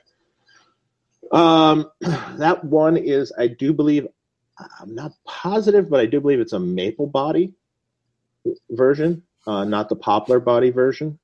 Um, it's been fully set up. Uh, I'm just telling you everything I did to it. It's been fully set up. Uh, there were some when I first got it. There were the studs for the Floyd were loose, and the uh, there were some bridge parts on the Floyd that were mismatched and stuff. So I got that all fixed and replaced all that. Um, and uh, it's got Duncan pickups in it. It's got a custom custom, I think, and a stag mag, which is kind of a single coily humbucker thing that Duncan did. Uh, uh, to be honest, it could use a fret job. It has been crowned and dressed, um, but the frets are pretty low. It's like a fretless wonder sort of thing. Still playable, still cool, but if you want bigger frets, you'd have to do that to it. Mhm. That's Very the story on that. It's an old, old vintage Kramer, basically. Really cool neck. The, the Pacer series neck from that era were really cool. Yeah, it's a cool guitar. I know a couple Yeah. people have been interested in that over the course of the show. Um, Email if- me if you're interested. I'll give you a price. Yeah. And your email again, Dave, just so they Uh, have it. friedmanamps at gmail.com. Okay. Um, Dark Latchy One has a question. What do you think about Alnico speakers, Celestion Blues? I love them. I think they're great speakers, but Celestion uh, Blues sound amazing, especially uh, for that kind of semi, uh, kind of voxy tone, that semi broken up, uh, jangly, uh, sort of cleaner tone. They're just they're nothing. It's a unique tone that uh, I associate it with Vox amps. Um, That's, uh, what- that's what great speaker. Yeah, Yeah, I- really cool. I, I had a uh, an AC30 at one time, but it didn't come with the Celestion Blue. I replaced it with I replaced the Celestion Blue in it, and it changed the amp completely. It was just amazing after Yeah. that. Um, so here's a good question. Mark Crockett asks, Mark, how did you and Dave meet? Thanks, love the show. So um, I'll answer that. Um, um, so Uh, I, I have a version of it too. okay, you want to go first? Yeah, I'll just put it really cut and dry. So Okay. he, uh, uh, Mark was the co-host on uh, uh, EVH Gear. What was it called at the time? Discussion. EVH EVH Gear discussion, and uh, they had me on the show um, once or twice, right? Twice. and um, and then I heard Mark left the show, or Mark texted me. Actually, he left the show, and and then we we, we talked and uh, after, and uh, essentially I'm like, well, maybe we should do a show, and um, because people had been asking me to do this stuff, kind of stuff for a while and uh, I had the idea for a while, but I think as I put it to Mark, I go, okay, look, I can get people, I can you know be part of the show, but as far as uh, um, you know doing the technical side of it or wrangling, uh, making sure that the guests are ready to go and all that stuff, I, I just don't have the time in my day to do it. Uh, so if you want to do that, then let's do a show. Mhm. So that pretty much uh, that's how it started. That's how it started. Yep, yep. And I said yes. I was like, Yeah. uh, and I literally was just on the heels of leaving another show, and I said to Dave, and you asked me, I was, of course, shocked, surprised, and really happy all at the same time. And I remember Yeah. said, I said to you, I was like, "Are you sure you really want to do this?" Um, because I, you know, I, I was ready to just to be out of it, and not be doing this. You know, um, at least at that point. And uh, so I was really happy about it, and uh, so the rest is history. So Yeah, so here we go. all good And stuff, here. and we're here. Yeah, Yeah, you know, and uh, And uh, and we're gonna have some really good guests next year. So yeah, and the challenge more than I probably think, more than I can actually think of. Actually, thought of another one today too, that I'm going to ask too. Oh, What about Adrian Vandenberg? Oh man, I would love to have him on. I oh well, I'm going to ask him. So And you also mentioned uh, uh, the guys from um, now the names totally uh, drawing a blank. The Leo from um, Stone Temple Pilots. I'm gonna I'm gonna ask them too, but we'll see. Yeah, you that's know, a tough one. Yeah, well, you just ask, and if they're willing to do it, then the, the, go we go for it. You know, if they're not, you know, I I mean, I know these guys. I know a, whole ton of people. So, um, in fact, I know more people than I think I do.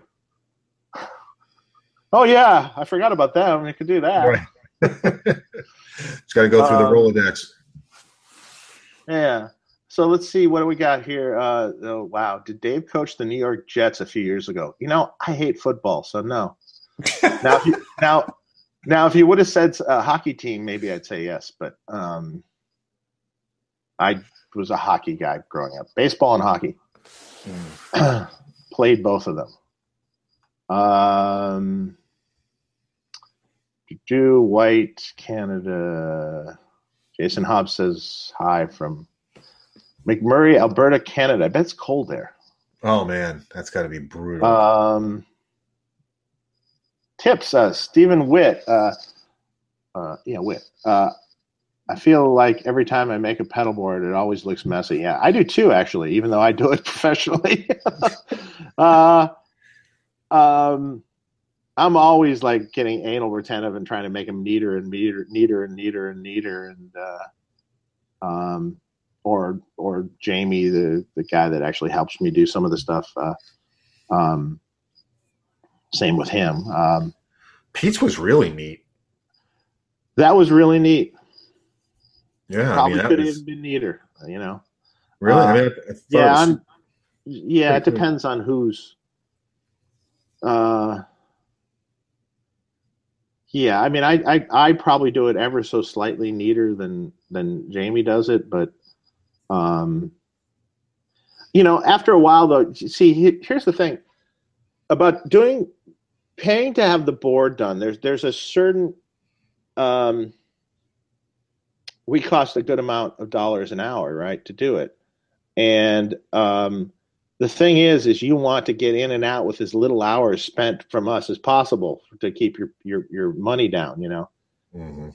if we really pay extreme attention to getting it extremely neat, the you know the, the the the price shows for it. If you you know if you want detail, really detailed labeling, boy, that can take a a whole ton of time in itself. You know, so Yeah. I always have to remember that. So I'm I'm always kind of conscious of trying not to kill people with it. You know, and uh, so there's there's kind of a fine line you have to go with neat and without going too far where it's going to scare them. I'm just curious since you were talking about. I mean, uh, if you don't want to discuss it, that's fine. But what is How what is something like that? Yeah, what does something like that cost? Pete's board. Um, uh, well, let me give you an idea how many hours was spent on Pete's board. Mhm. So Pete's board probably took. Uh, I don't. Uh, trying to remember the exact number. Um, I think with all the extreme labeling that we did on his, uh, it kind of came in at like twenty six hours. Wow. something. I mean, that's starting from nothing, you know, and and you, you build every cable. Mhm. It's all cut to length and done. And you know, sometimes labeling alone can take hours by itself, you know. But when all Yeah. said and done, tested and everything, it was probably something around twenty six hours or twenty eight, yeah, somewhere around there. Hmm. But So- he, he had a lot of stuff actually on the crammed on that board, and it was like and also the tighter you make things the harder it is for us to do the wiring um, and and make it all fit just right and tightly Mhm. Um, so you know, that so, so to give you an idea, that's eighty dollars an hour. there you go. So um, Not cheap. for that, plus cabling and and everything else. Um, not cheap, but not every board takes that long time either. You know, like there's there's there's plenty of boards that are you know like five pedal boards, and they're you know four hours of time start to finish, and you know or six pedal Oh, wow. boards and stuff. And but the, you know, but when we do a board, you're taking you know you're taking the rubber off the bottom of the pedals. You're you're cleaning the pe- bottom of the pedals off.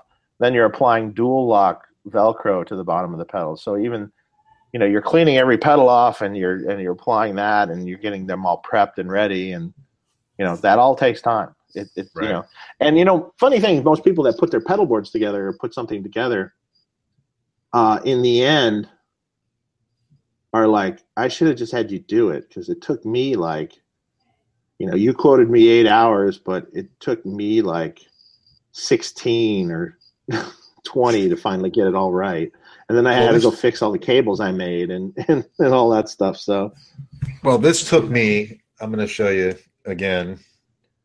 That took me to get that all set up and snaked and everything.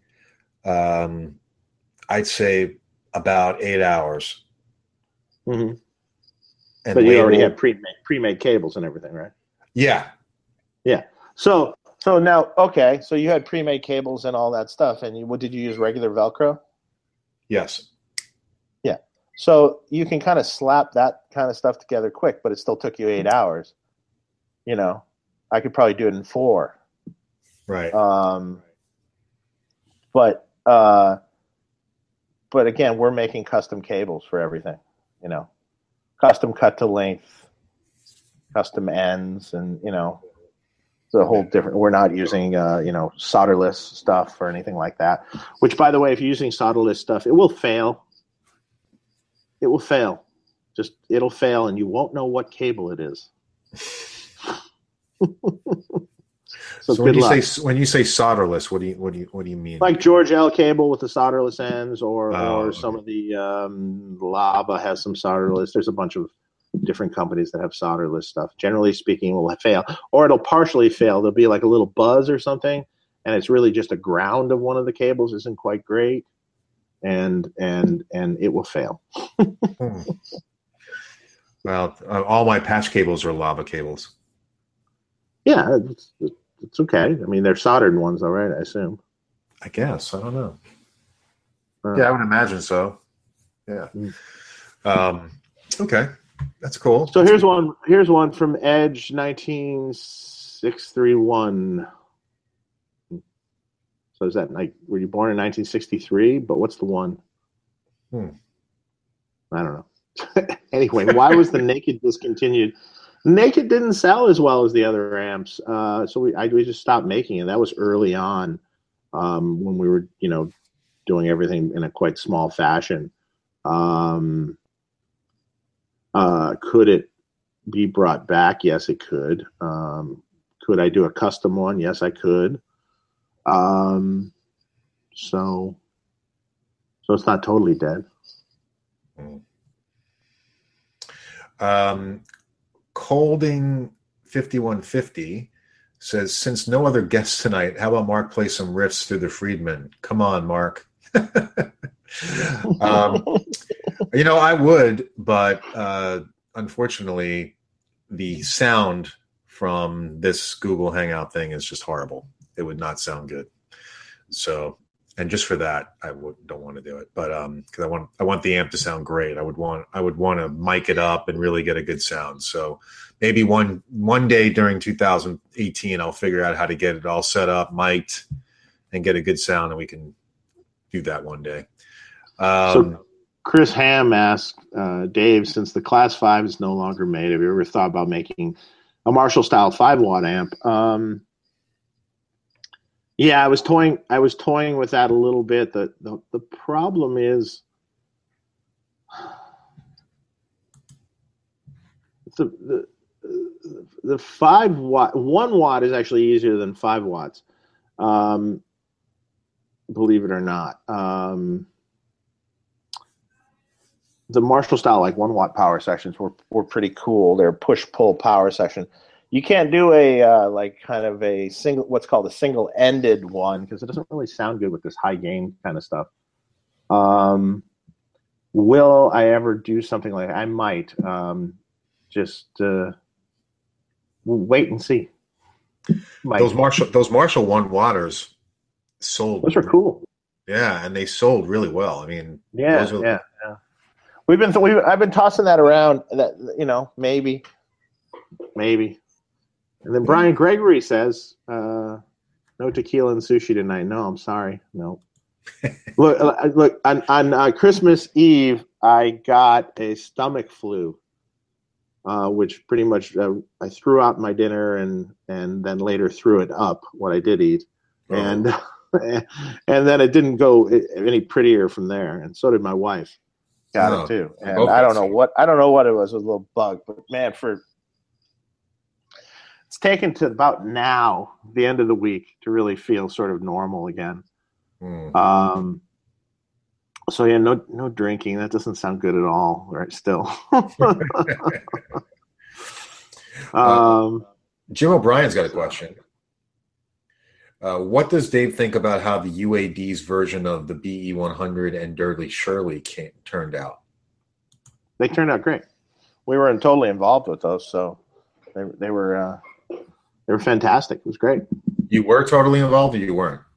Uh, totally involved. Oh, okay. Well, that's cool. Yeah they had schematics, they had amps, they had uh, everything. They were totally, we were totally involved with them, and and then I approved them. So yeah, so then I think I think they came out fantastic. Awesome. Um, three score ten. Hey guys, awesome! What a treat. Hey, I do have a question. What do you guys think about how the music in, in, instrument business is doing, like Carvin, Gibson, Guitar Center, etc.? What are your thoughts? I have my thoughts. I'll let you go first, Dave. Uh, biz, uh, hmm, hmm.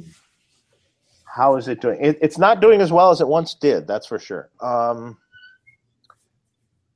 um, it's uh, we don't see any effect of it. Uh, we're we're we're doing well. Um, but I think a lot of people aren't because of that. Um,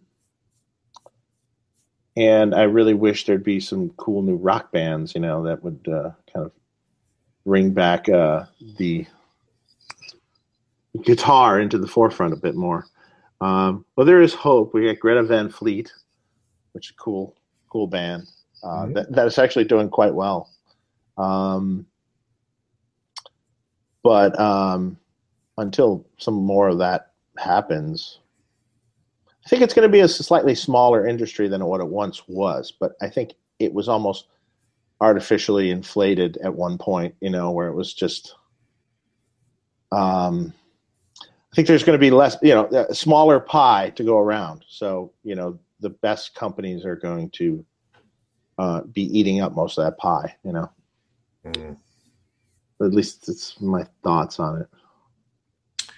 I mean, we're not seeing a downturn in sales. We're we're we're only on the upswing for for our own company. So, hmm which is great. I mean, that's awesome.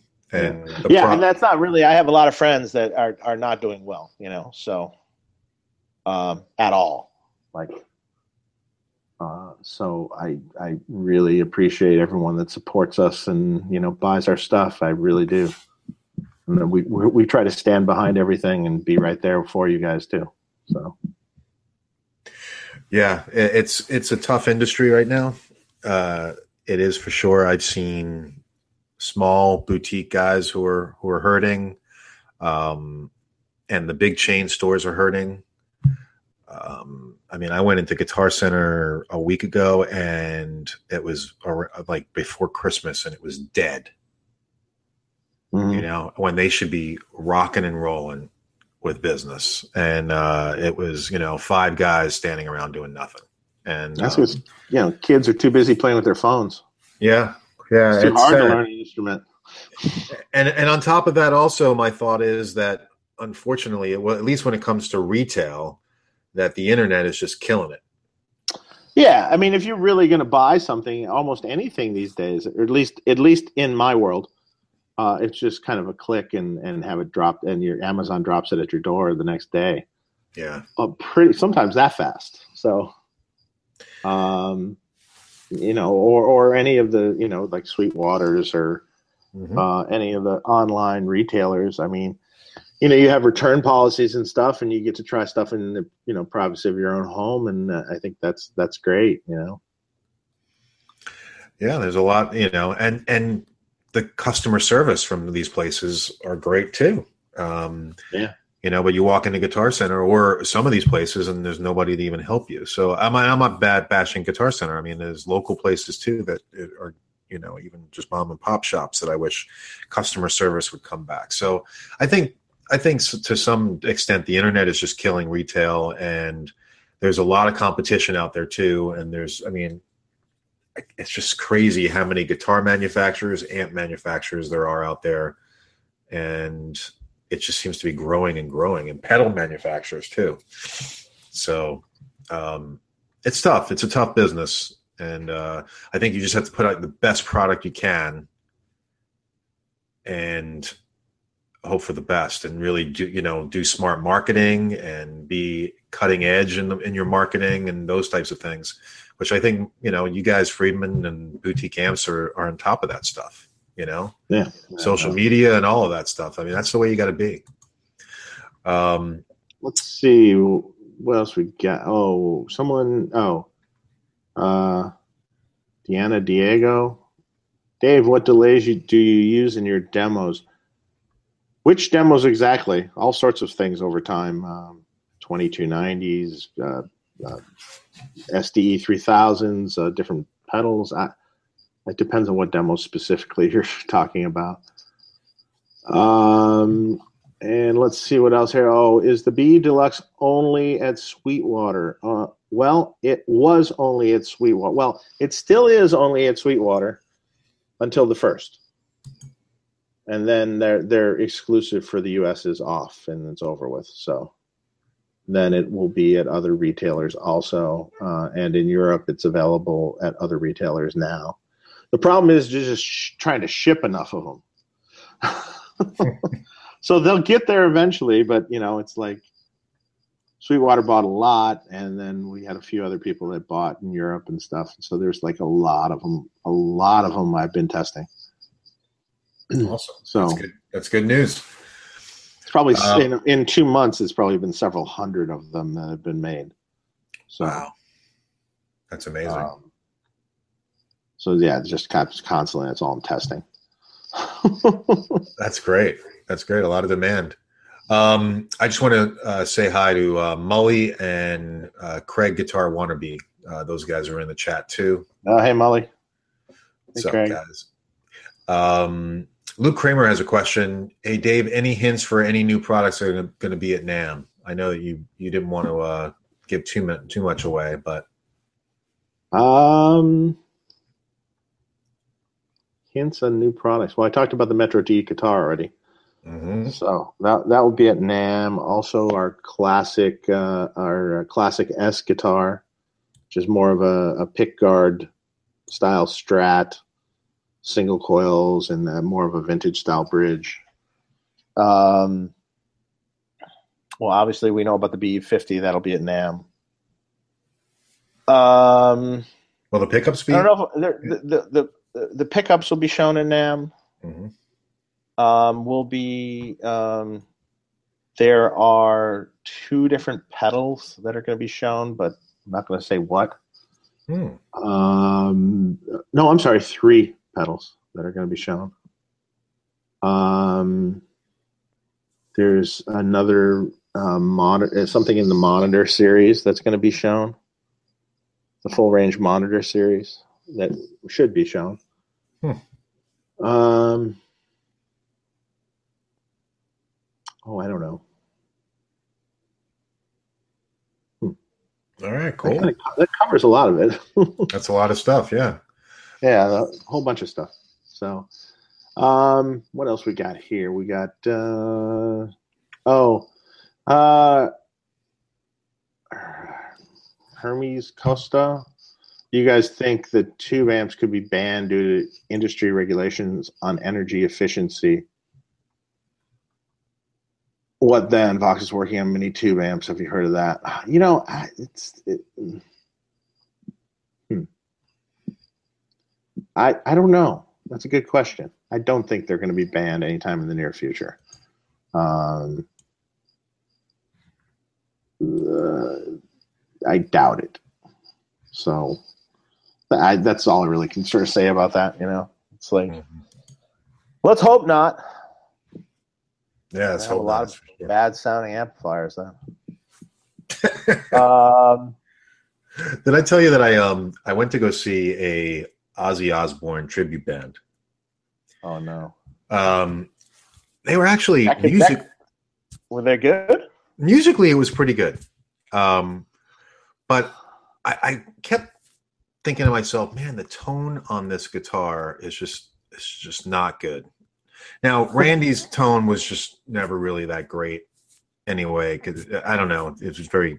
I, I- it's debatable, but I, I was never really a It's big interesting. It was an interesting tone. yeah, I wasn't really that thrilled with his tone. Um, the playing was amazing, but I was just like, okay. So I walked up to the stage to look at what the guy was playing for, through, and he was playing through um, two cube uh, cube amps from um, the Boss or Roland Cubes, Yeah, and I was like, blues cubes. yeah, no, not the Blues Cubes. They were like the um, So the other cube. the other cubes, like the Cube even know what's sixty. Yeah, whatever, like a Cube sixty or something. Yeah. And I was Good like, going, dude. Like, you want to talk about bad tone? That was bad. That was really bad, and it was just so muffled. And I was just like, oh, dude, What are you thinking? yeah. I mean, you're in a Randy Rhoads tribute band, which you're probably getting paid decent to to go do. So you should have something. Yeah. I was expecting Play a you know, 5150, you know, something cheap. Play of 5150 50 watt or something. yeah. You know, at least that'll that'll that'll be a better. Oh, it was so bad. The tone was brutal. I was just, yeah. I won't go see them again because of that. It was bad. Um. All right, so we got a question from Mark Hamstra. And I don't know the answer to this. So it says, Dave, BE100 to Suhr reactive load to power amp to 4x12. What would you use for power amp? But Uh, okay, well, honestly, um, hmm. okay, so if you're gonna do that, the Suhr reactive load mimics a, a, a, a greenback cabinet for a load. Um, might if you're gonna do loading down of an amp, it might not sound that great to do that with, depending on what power amp. If you use a tube power amp, definitely it won't be that great. Um, it's sort of like you get double the impedance curve, sort of. Um, so it will seem bright, not quite right. Um, if you're gonna do that kind of thing, you might want to consider the um, either using uh, what probably would be good is like an old H and H amp, or maybe insert an EQ between, so you can kind of tailor it a little bit. Um, old H and H amp's a really flat amp, so that will actually kind of work with what we're talking about doing. Um, if you can't get that, I mean, um, you can use a tube power amp, but um, you probably need to use a different load. Uh, maybe the the uh, power load, the new power load, because he has a variable impedance curves with the two little uh, switches he has, and you can kind of tailor the top end response um, um, to better work with like a tube power amp. So, there's my two cents. Okay. Um, or or you like even I think John Suhr even said you can use you know put a put a graphic EQ in between and kind of tweak mhm. down the top end a little bit and just dial it in so it's right with the power amp you're using. Um, Here, see. here I got one here. Okay. Uh, I got a couple actually. So uh, uh, Lazar's guitars uh, asked about um, how how would you how would you compare the Dirty Shirley to a Marshall JTM 45 reissue? Well, uh, the DNA and the power section is very similar. Um, but I mean, the Marshall JTM 45 has no master and no no gain, so you have to crank it to really get that kind of tone out of it.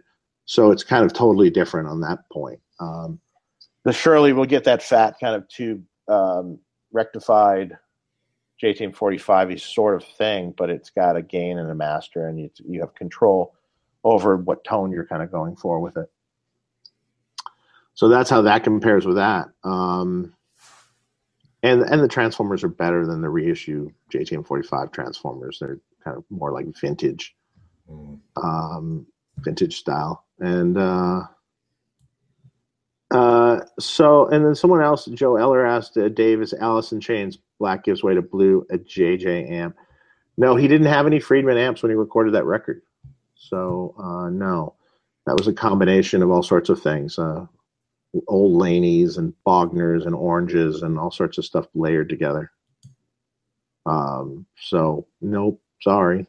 Latter records after that, the second next record had his amp on it, uh, mixed with a few other amps, and I know they're working on another one now that he's using his stuff on. Um, Cheddar Kung Pao, Dave, do you recommend using IRs with the XLR out on the Runt? Uh, no, because the XLR out on the Runt is already cab emulated, so um, that would be kind of weird. Uh, you'd be better off at that point getting like a Suhr reactive load or something and uh, uh, pumping that into there um, and doing it. But you could instead of using the XLR out, you could just use a load and then right and use a you load. could you could yeah you or, or you could actually if you had a line like a s- uh, i know Suhr makes one uh, i probably should make one too uh, a Suhr line out box you could use off the amp Hmm. oh wait a minute no um hang on let me think about this for a second if you took a Suhr line out box off the um, not the use first jack on the runt, but the the second speaker jack. Uh, you could feed the line out box, which then in turn you could feed into your computer, and then put an IR on in your computer. Don't use the use first jack because that disengages the load. If you use the other jack, the load is still active. Ah, I didn't know. Little I- tip. that's something new. Did not know Yeah. that. Or, you know, maybe I should have put a, a cab sim bypass switch on it, but you know, maybe down the road that'll happen. Hmm. That's a that's Actually, I could modify one to have a cab sim bypass switch. You'd still have your XLR then. That's an option too. I don't Hmm. depends on where you're at. Um. So I got a question here. answers that. Yeah. Connect Live says, Dave, the fat switch on the BE50 is very subtle. Like I have to listen very carefully to be able to hear any difference. What does it do exactly? Does it add more lower end and gain to the preamp?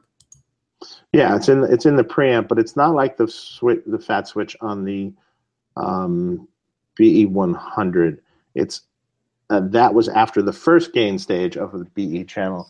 This is after the um, second gain stage. Uh, it's a it just adds a little fatness, not an overwhelming amount of bass. I often felt the fat switch on the BE100 is is too much. Um, If you're using single coils, it's good. it's cool with single coils, but like to use it like kind of with a humbucker or something, it's almost Too much. It's too much. So, yeah. so the, the fat switch is a little more subtle on the on that, but it does add it does add a, a thickness sort of to it, not like an overwhelming amount of bass, but a thickness. But you do have the thump knob if you want to add even more bass. So Okay. Um, then we have a question from 50 Flipside. Does Dave have an opinion on Eminence speakers like Swamp Thang, Patriot, etc.? Uh, you know what? I haven't really used them very much, although you know I've heard really nice results from uh, uh, Sean Tubbs is using uh, uh, a certain um, Eminence speaker in his cabinets when he does his videos, and uh, and I thought that sounded really good. I don't know if it was the C C twelve or something, or you have to ask him. Is he here tonight? No, it doesn't look like he's here. No, I haven't seen him. Um, he told me because it sounded really good. Hmm. So, uh, uh, but but in general, in the past, I haven't loved uh, Eminence speakers that much. They they have a quality to them I don't generally care for. But let's just say that I haven't like tried a lot of the newer ones. So, so I, I don't know. I, I don't really have a point to really because I'm already getting what I need from Celestion, and they're doing their own speaker too. So Oh, yeah. What, what's the deal on that? Is that going to be at NAMM? Did you Yep. say that? that'll be at NAMM too. Oh, yeah. That's there good. should be a finished labeled one at NAMM finally, and then they'll finally come out really shortly after NAMM. So Good. Very cool. Uh, David John Peckinpah. Looking to recap a vintage Marshall and a Fender. I have um, and wonder what Dave thinks the best caps are for each. Can you say that again? Because I I got distracted when I was reading something else. yeah, sure. Looking to recap a vintage Marshall and a Fender, and he wants to know what you think are the best caps to the recap. filter caps, I assume you're talking about. Um, probably F and T caps would be your best choice for both. Uh, F and T, if it's a Marshall with can caps, F and T can caps, and if it's uh, the Fender, probably your best choice is F and T um, axial caps for an old Fender. Okay. Um, Brett uh, asked, "Do you have a favorite speaker?" Uh, our new one. No, I, I like a variety of uh, Celestions. I like, you know, well broken and vintage 30s. I like, um, I like, uh, uh, you know, greenbacks. Again, pretty well broken in if they're new. Mhm. Um, like really well broken in. Um, the um, the ones I have in the main cabinet I have here that I've used for years are, are like from the mid '90s uh, or early '90s actually. Uh, reissue greenbacks that existed then. They're slightly different than the ones later. Um, those are really cool. Um, I mean, creambacks are cool. Uh, the H, I, I think I like the H. Well, I like the M too. I like them both. H and the M, creamback. Um, the G12H anniversary speaker, um, G12H30 anniversary speaker that Cameron used to use were, were really pretty cool speakers for some stuff. So a lot of stuff. Just g- generally not 75 watt Celestions. Although I've heard those even sound good with certain amps. So um I got some more here. I got a bunch here. So um Okay. let's see if I can knock out some of these. Uh Dark Hitachi. I'm in for an amp around fifteen hundred dollars. So the Pink Taco or the Runt Twenty. Can you tell me the difference? Um, play Hard Rock, Van Halen, ACDC, um, and keep the gain low as possible and loud. Well, uh, okay. The Pink Taco is a little uh, squishier feeling of an amp, a little softer feeling uh, and it's a darker amp than the Runt 20. The Runt 20 is more percussive and brighter of an amp. Um, I would probably say for what you saying you like to play, maybe the Runt 20. Hmm. Yeah, you could go either way, but when you say Van Halen, it's brighter. So I think the Runt 20 might be a little more percussive and a little bit more of what you would want out of it. Um, the funny thing is, I can also make a Run 22 be a little darker, like the Pink Taco, if need be. I remember I was talking to someone about that recently. So it depends on what you like. Um, both are cool amps. The the power sections are a little different. Uh, the the Runt 20 power section is a little more like the bigger amps, and the Runt 20 power section is no negative feedback, and it's a little different feeling of a power section. So that answers that one. Um, uh, someone asked uh, David Mark, happy holidays. Question for Dave getting the Friedman pedal board and the power that comes with it enough for the H9? Yes, as shown on Mark's board. Uh, it is. Just use the appropriate blue cable, blue ended cable. Uh, Yes, I got a haircut. Uh, that's old news, though. It's actually, it's actually getting long already. So, Might be time for a new one. uh, hmm, yeah, uh, I got one. oh, load box here. Uh, Chris Ham, uh, Ham, Okay. Ham. Uh, I think IRs, IR sound great with digital amp sim. I don't really dig the tone still. I don't know about that, man. I, you know what? To be honest, uh, an IR compared to a mic, if it's done properly and and and you're really comparing a similar thing, or if you've made your own IR of the cabinet that you're comparing it to that's mic'd up, which is really what you have to do can be so close. You, I mean, in a blind test, you're going to be really hard to tell the difference. Now, the process that like UA is doing, like I was talking about earlier with the with the um, Oxbox, um, is probably even closer because it takes into consideration that you know cone cry and how hard you know you're um, you know how hard you're um, pushing the speaker. So that all kind of come, come into play too. And IR is a static shot of a cabinet. That's why I say, like, if you make your own IR of your cabinet with your amp, you know, at a, the certain at a certain volume level, and, and you and you've you're compare that way you're kind of comparing like apples to orange, you know, apples to apples. Then mm-hmm. if you're using someone else's total cabinet and total different IR, well, it's different than your cabinet anyway, so it's not this. How are you comparing it? And and Pete Thorn's done the same thing. He's done. We've done. We've done shootouts and stuff where we're like scratching our head, going, I don't know. Maybe the IR is better. Um. Uh. Do, do, do. Well, Mark, you got one. So I'm, I'm Yeah. thinking. Matthew Harrison. Now you may not be able to answer this or give a name, but he says, Who has been your most challenging client that you've created a rig for, and how did you satisfy their requests? Hmm. The most challenging client. That's it. That's it. Um,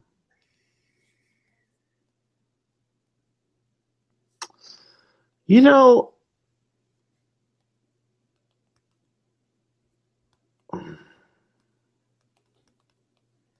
Hmm. I mean, they've all they've all had their little challenges over time. I'm just trying to think that the, the what was the most. Um, I mean, there were certain clients that were picky about certain things and wanted it done a certain way. Um, you know, like like Van Halen was had a certain way he wanted things done, and I kind of understood what that was and was able to accomplish what what he wanted in the rig. Um, uh, Steve Stevens was always a, a, kind of a pleasure because he he could actually really tell you what he was looking for and tell you what was wrong with what he had. So he knows it from the technical side a little bit. So um, he could really uh, uh, he's he was always a great ear guy. You know, like if if he liked it, it's like okay, there we go. Mm-hmm. yeah, he hears things sometimes that humans don't. Normal humans. exactly. Now, when with Ed, when you started working with him, how did that come about? Because you, I know you met him when you were. I knew. I, I, knew. Uh, I used to work with Matt Bruck um, when he did uh, cartage for Andy Brauer Studio Rentals back in the way back when I worked for Andy Brauer Studio Rentals. So um, I knew him from way back then when he first got that job. So I was friends with Matt for for years. But Ed had, you know, previous rigs before you got involved with him, he had used like Bradshaw and stuff like that, right? Or... Bradshaw, yeah, and uh, um, and his tech studio techs a couple times and some different things. But finally, that last Sammy tour in 2000 and I don't even remember. 2004. the, the, just 2004, yeah. Yeah. Um, they they came to me to to you know talk about putting a rig together. Gotcha. Was um, that the um, first um, wet dry wet rig that he was doing? no, was he... no, no. He was doing that way before that. Okay. He was doing that back. Uh, wet dry wet was uh, uh, yeah for um, no not balance for um, I don't think balance. No, I think I think the the first real wet dry wet thing was um, for the the fuck album mm. tour. Right, the, right. The Peaveys that were really three cabinet kind of deals. Before that, it was more of a stereo setup they was using. Mm. Okay. Where he'd load down the amps in in through the effects and then out through a stereo power amp. Okay. Um, yeah. Let's see if there's any other questions. Uh, we see Walker sixty seven says got my Friedman two twelve today. Cool. Cool. Great. I got one here. Um, uh, con- connect connect live. I think. Um, hi, Dave. Uh, yeah, I need the screen to be bigger. I need the print on the chat to be bigger, or I need glasses. Glasses, I was going to say. You need uh, uh, well, it doesn't help that uh, one of my eye, I have eye allergies, and one eye um, in particular is worse. Um, oh. And this was, it's kind of acting up. So it's like, then you're, you're blurry because of that. Um, my BE50 Deluxe uh, went on standby. When turning it off, I hear a weird sound like tube glass or something stretching or something. Yeah, that's the uh, the EH EL34s make that sound. Not to be alarmed, it's totally normal. I don't know if it's like the metal inside. It just kind of it sounds like it's stretching, or when you turn it on and when you turn it off, both. Hmm. So don't worry about it. It's fine. Um, so we got a question. Um, what gauge speaker wire do you use in your cabinets? We are using um, uh, I want to say 10 gauge. Might be 12 gauge. Been so long since I actually did it myself. I spec'd it out. I think it's 12 gauge. Could be 10. It's some thick stuff. Yeah. And it, and it works well. So, um, Jason Boone, Bone asked, live broadcast from NAMM. We'll try. We will try. Um, at the very least, I will get video from from NAMM and try to upload it maybe from the hotel. But I'm not sure if they're going to have good good uh, Wi-Fi and stuff there. Yeah, we'll see. chan chance, chances are, um, chances are probably not. So um, we'll we'll see how that goes. But uh, I'll you get video. know, maybe we we can try. Yeah, we'll do our best, and if not, I mean, we'll get. I'll definitely get video of NAMM and of the booth, and you know, us together and stuff like that. So we'll, we'll do the best we can. Um, let's see. Uh, could you have Dave compare and contrast the small box and the BE50 Deluxe? I think we we already did that kind of right. I've done it before. I mean, I can do it really quick. Uh, basically, uh, the, the the small box is a, a simpler amplifier, um, less features. Obviously, you have the plexi channel, which you don't have on the BE50. On the BE50, you have a, a you know like the Buxom Betty clean channel, which is super clean channel. As far as the BE channels go on each of the amps, you can dial them in to be very similar. Um, but then again, you also have the HBE channel and a Satch switch and, and some other features on the uh, uh, the BE50. So that's that's a quick quick run through. So if you like a simple amp and you want that plexi channel, then get the small box. So both are cool amps. Okay. Um, Christo Alice remains AUS or AUS. Maybe that's for Australia. Uh, hey guys, will Friedman Guitars be bringing out a humbucker humbucker vintage T relic with a Floyd Rose at all? That's a. We uh wait, hold on a minute.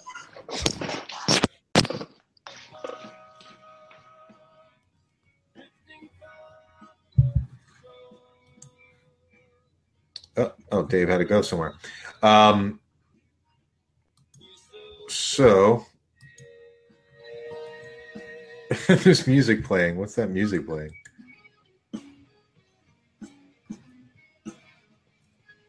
I don't know what that is, but uh, hopefully that'll go off soon.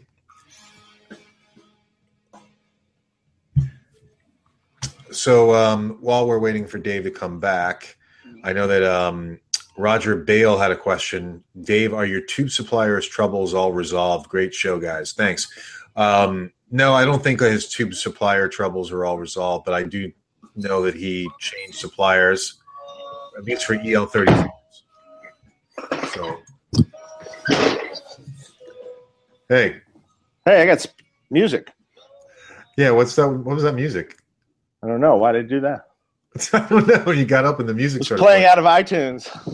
it was the pause, everyone. It was the interlude. I meant to do that. Right here. You mean this? oh, that's sweet. Floyd Rose, vintage T. Super aged, this one. Yeah, nice. And the humbucker, humbucker. Uh, humbucker P90 in this one, but yeah, you can do humbucker. Oh yeah, yeah, yeah. Humbucker P90. That's so even we already, we already do it. I like you, that. Can, you can order it that way. That's sweet. Yeah. Um, the other question that we had from Roger Beal, he wanted to know are your tube supplier troubles resolved? And I said that you switched tube suppliers for E EL34s. Yes, we seem to be good. Okay. Um, So far, so good. Actually, I, I did find one bad one, but yeah, it's doing pretty good so far. Uh, good. That's good to hear. Scott Miller, meaning, love. meaning one one failure in the field. So, Oh, well, that's, and for as many as we're shipping now, it's pretty good. So. that is good. Uh, love the show, guys. I'm out shoveling the snow in my driveway with my headphones on. oh, it's cold. I can feel the cold. Yeah, man. Uh, get inside, warm up. Uh, Mark, my son likes the amps and the shield. Oh, cool. So does mine. so we got uh, uh, chlorine again. Uh, said uh, any opinions on?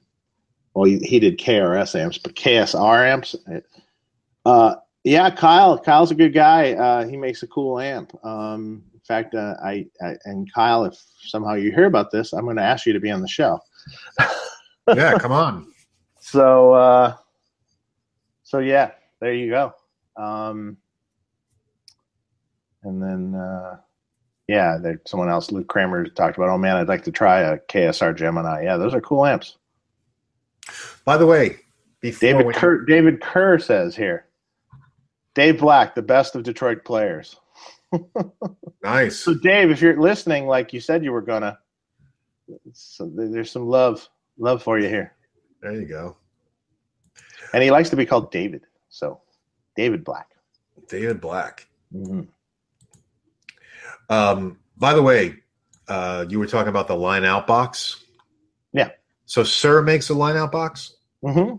I didn't know that because uh, the line out box that I got, so I could use, so I could do the wet dry, dry wet Mhm. for this. I got David Bray box. Oh, okay. I could have made you one too. I know. Well, you're busy, man. you're busy. So I was, you know, I got that thing shipped out in like two days, so it was no big deal. I, you know, it was like fifty bucks, so I didn't want to bother you for it. Um, Someone's uh, uh, uh, Omar Mary, Omar Mary. Uh, I don't know. I don't know. Who learned for who, John Suhr or Dave F? Well, you know, John was doing it before me, so I would say maybe I learned something from him, but probably most stuff from Bruce Egnater. Hmm.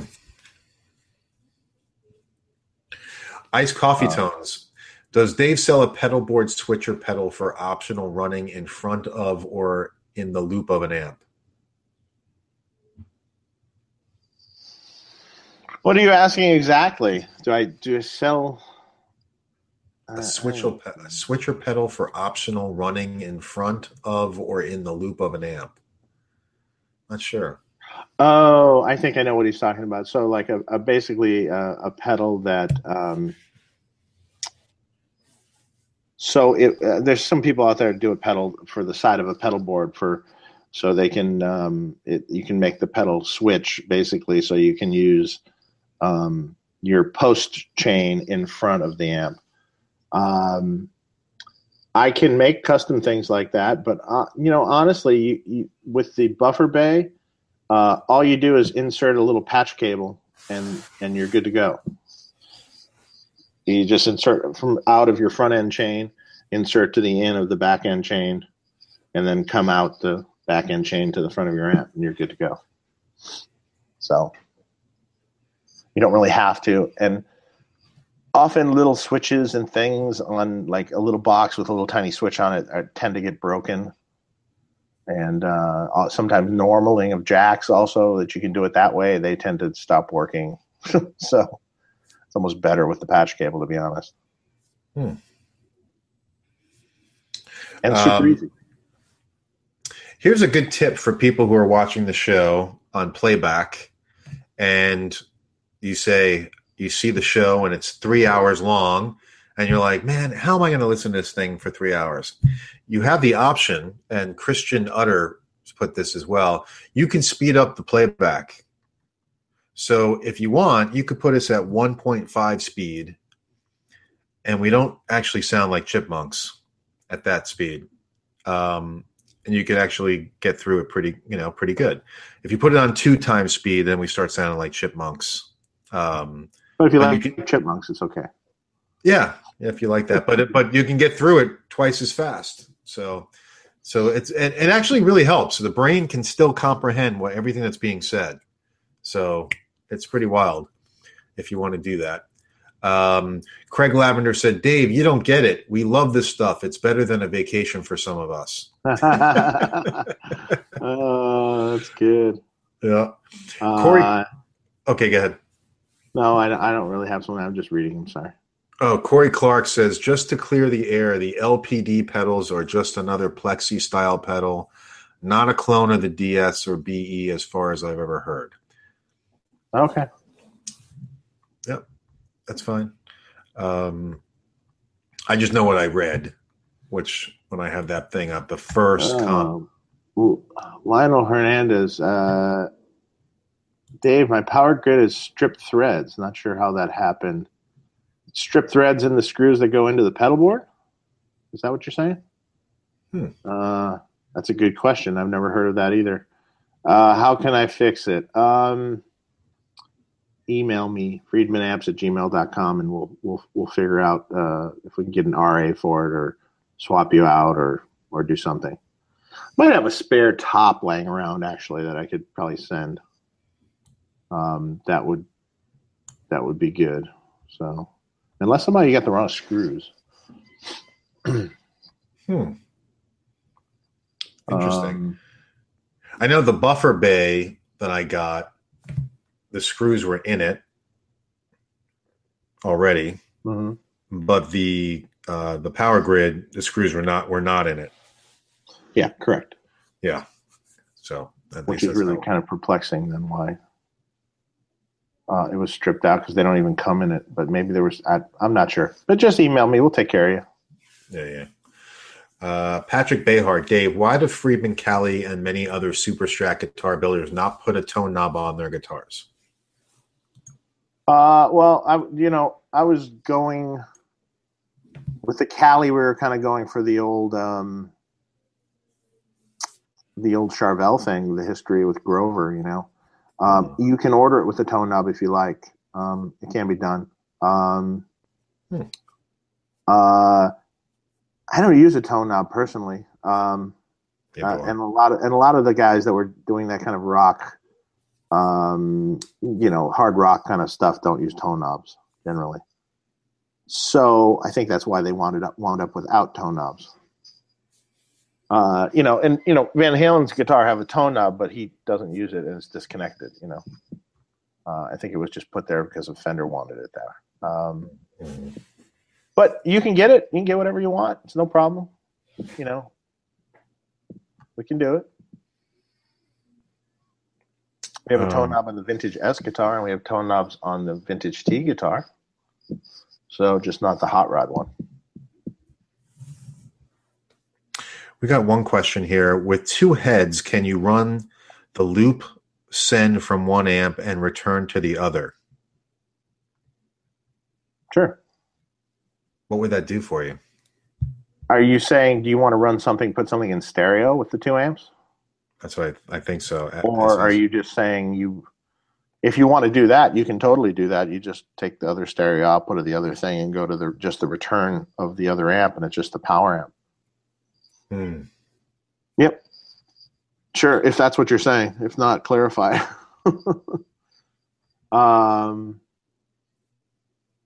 funny, I'm just reading all through all the people commenting on all the different concerts and stuff over time. Oh, I'm not even. I'm not even there yet. Um, Chat. The chat's so weird. yeah, Um, like it, it doesn't go in order or something sometimes, I don't think. Yeah, like all of a sudden it'll just jump, and I'm like, where was I? Um, let's see. Let's see what time we got. It's 11:30. Why don't we go like another 15 minutes? Is that good for you? Well, let's see if we can get through some of this stuff. So, um, right. where can we buy a T-shirt? Uh, stay tuned. Watch our Facebook and stuff. Um, no, there's the frustrating clients one. Um,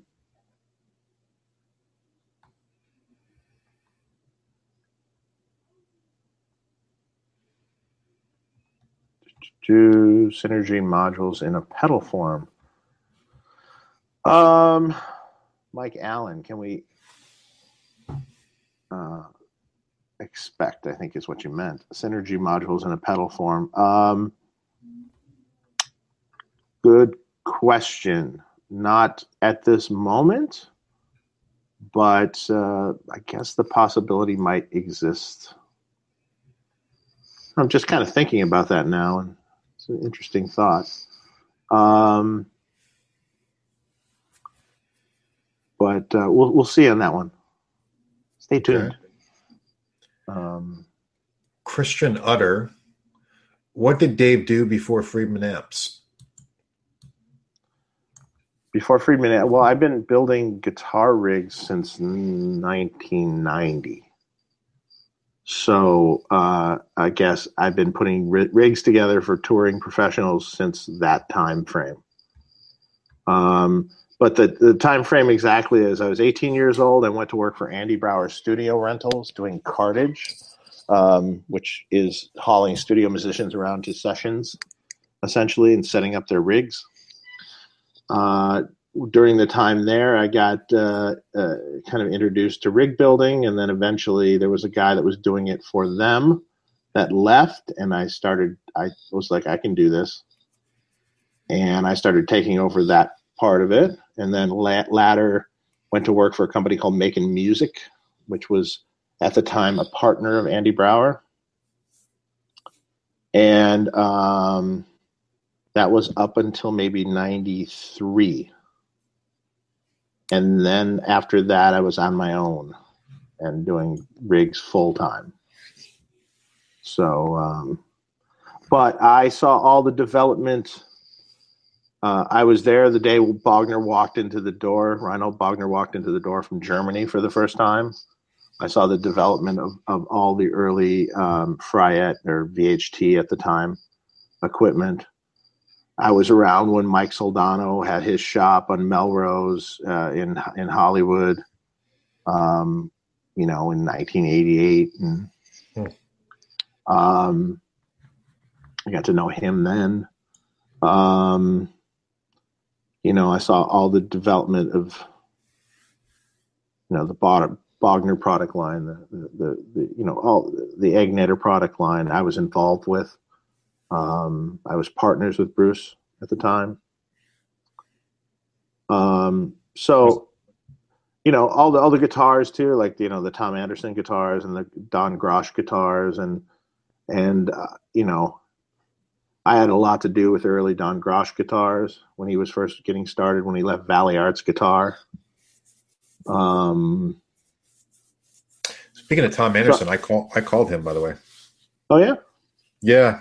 I left I left a message to see if he wanted to come on the show. Haven't heard back. Hmm.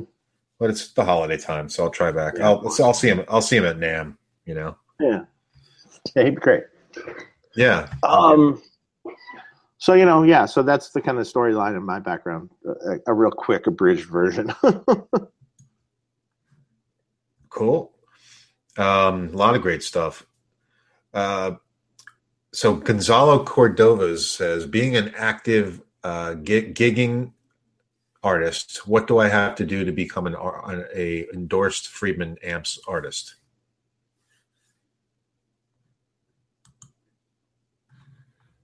Uh, uh, send me an email and um, uh, let me know what you're doing and what's going on with you, and we'll go from there. There you go. Um, what which of your amps is closest to a JCM 800? I don't know. Did we answer that before? Uh, which of my amps was the JCM 800? Which closest it's, to? It's closest to a JCM 800 maybe the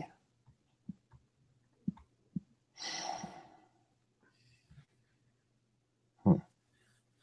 I, part part of me wants to say that the X amp because uh, it's uh, simple, but I, I, don't know if that's totally correct. Um, there's modes on a BE100, uh, like in the lower gain modes on the, the, structure switch, that you, you can get closer to an 800 sort of thing. Uh, I mean, there's even like elements on a Dirty Shirley that's a little more like an 800. Um, it just depends on nothing directly in 800, not exactly. Close, yes. Um, so that Okay. answers that. So I got one from Ripley, Dave, Nick Johnson's tone using the Friedman line seems atypical. Is there anyone using a BE or DS in different ways or styles other than typically associated? Um, well, I'm sure there is. I don't know every what everyone's doing with them. Uh, I mean, Nick Nick's tone came from you know his. Um, he's a fantastic player, and he, he uh, his tone came from his uh, his hands, you know, and and and the the single coil pickups that he uses in his particular Schecter guitars, I think, sound kind of unique. Um, uh, whatever the single coils are in a Schecter guitar, I'm not exactly sure. Um, uh, they're kind of a little hard sounding, but it kind of creates an interesting sort of tone. And then uh, Cheddar uh, Cheddar King Pao, yeah, Nick. He saw Nick Johnson. Uh, no, he said Nick Johnson's using Friedman. Nick Johnson was using Friedman. He has a BE 100 and he has a Buxom Betty. And, um, well, frankly, he wanted a larger company that was sort of willing to support him um, with more clinics and different things like that than we were willing to do. Just to put it plain and simple. Mm. Um, he also wanted us to do a signature amp with him, and and I mean, uh, uh, I mean, Nick's a phenomenal player, but I'm not exactly sure he necessarily warrants a signature amp. Um, he didn't get a signature amp with Mesa. He's using the the Crown, whatever, whatever that one is, the Crown, the newer one. Um, but uh, you know, I wish him all the well. It's great. There's no no hard feelings or anything. Mhm. Uh, Luke Kramer has a question here. I don't know. Um, did you know the most recent Periphery record was recorded with the Friedman BE model on the Axe-Fx? I was pleasantly surprised to hear it. I believe that because pretty much most everyone that uses an Axe-Fx uses the, the Friedman models in it. Oh, really? if it's a heavy guitar tone, yeah, it's it's pretty it's pretty like normal, yeah. So um, yeah, I knew that. He's also got a Friedman BE 100. Um, uh, but then he has a lot of stuff. So Mm. Uh, Andy 17KC, have you guys tried 55HZ or 55HC greenback speakers? yeah, but they they don't make new ones like that. Uh, well, hmm, well, let me take that back. They make some heritage ones that are like that. Old 55 hertz greenbacks, vintage ones are fantastic. In fact, I like them better than 75 hertz. I think they're really cool sounding. Um, I, I got one. I'm trying to figure out what he's saying. Um, wait, where'd it go?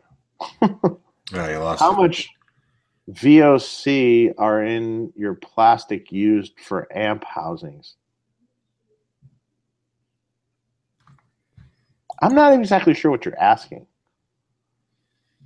In Hmm. plastic used for amp housings. Michael Collins. If, if you're still listening, uh, can you clarify that question a little more? Um, oh yeah, and, and then then Ripley underneath or T Crane, no T Crane said Nick Johnson's using the Mesa Triple Crown now. Yeah, that's the one. That's the name I was looking for. Mhm.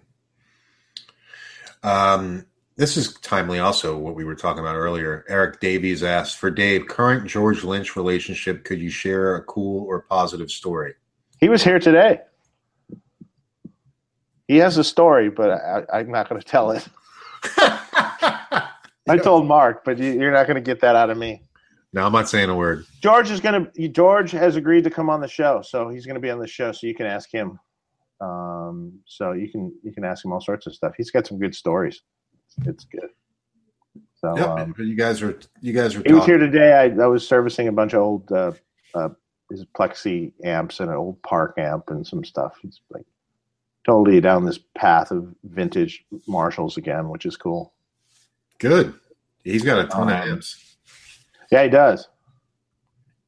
Uh, I'm trying to figure out something here in the chat. Someone fill me in, or am I missing something, or is it just just a get out of order here? Someone said, "Why the Pete Thorn hate?" I, am I?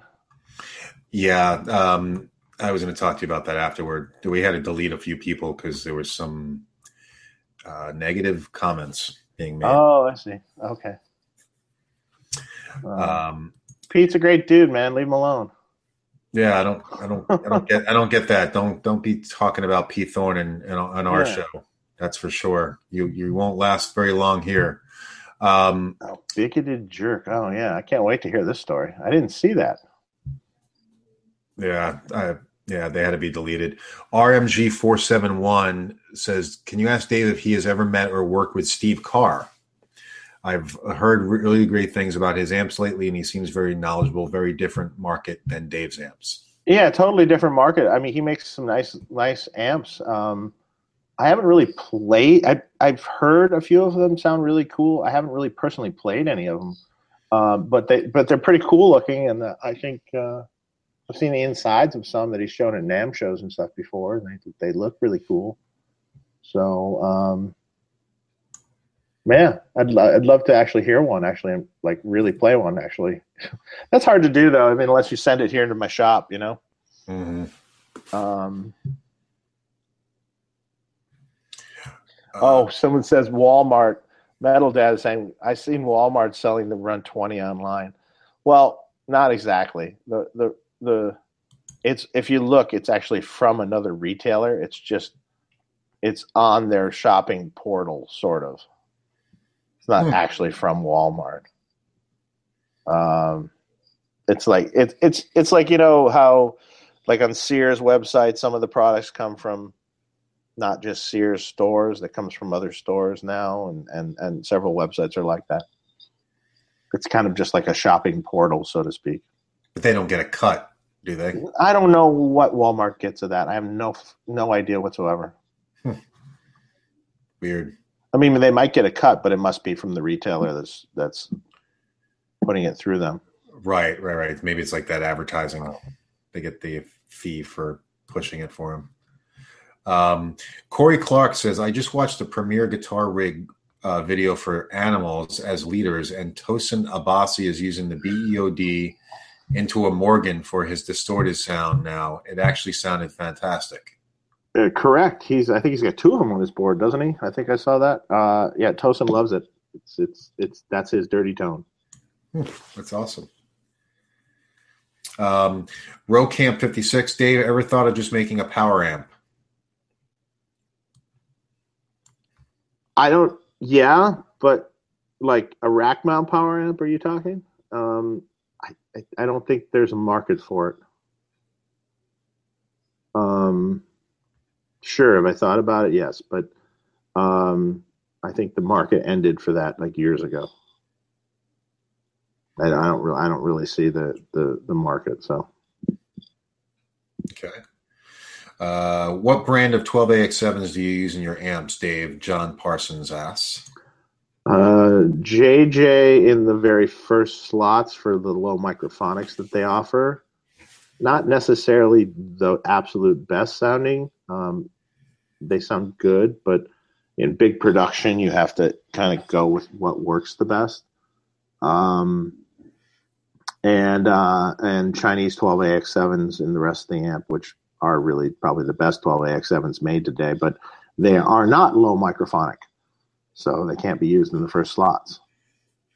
If you were to replace the uh, the JJ um, with something, With something else that I like better, yeah, uh, you could try the the Tung-Sol um, in the first slots of my amps. Those sound really good. Um, I've got a few Tung-Sols. the uh, the um, if they're if they're behaving themselves in microphonics. Mhm. Um, the new Mullard CV four thousand or four thousand one or whatever it is. Um, that that tube sounds kind of cool in the first slots. Also, um, Uh, you can also use. Uh, you can get some uh, like Ruby branded Chinese ones that m- the HG Plus. I don't recall the rest. HC five HG Plus or something.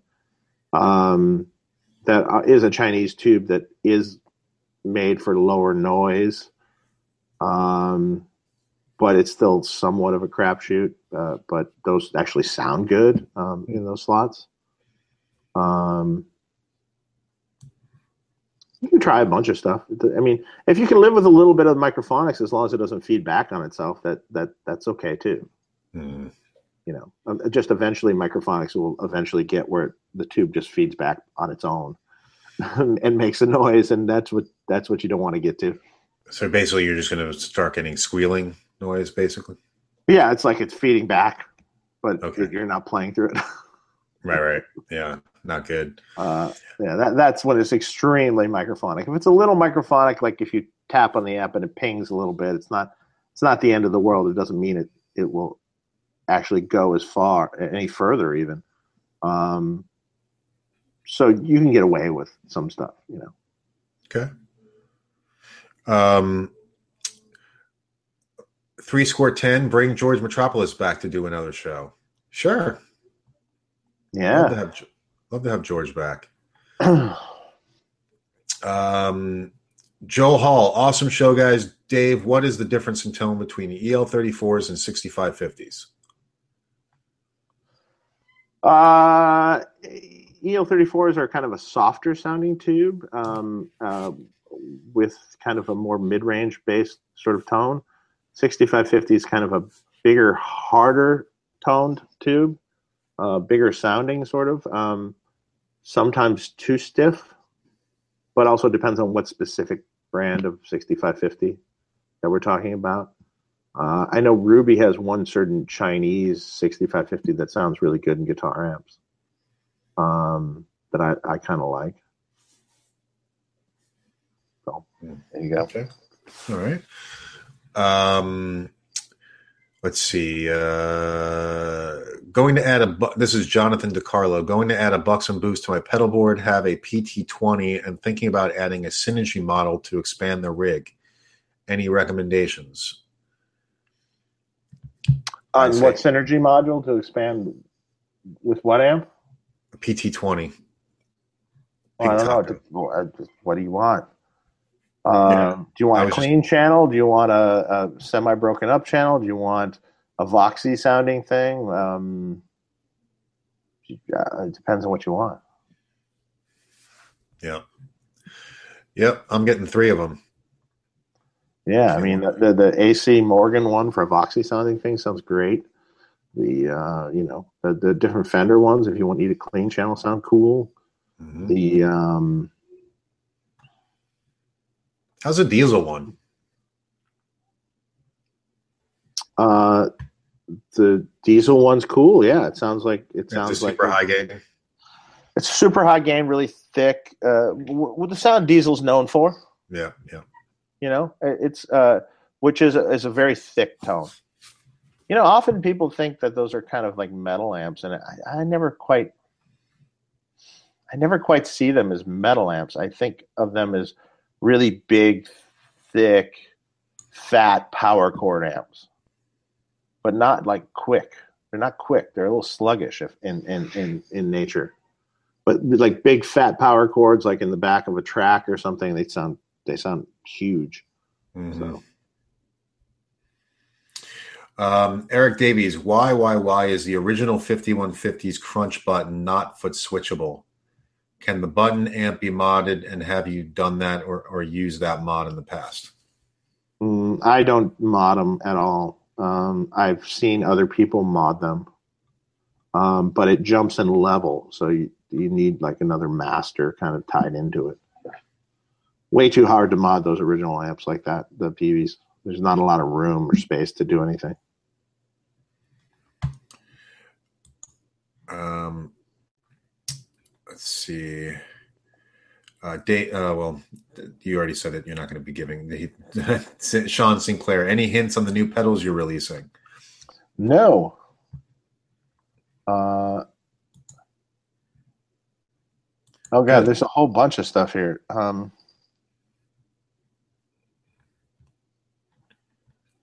it jumped around again, so now I'm lost. Yeah, me too. Ice coffee Uh, tones.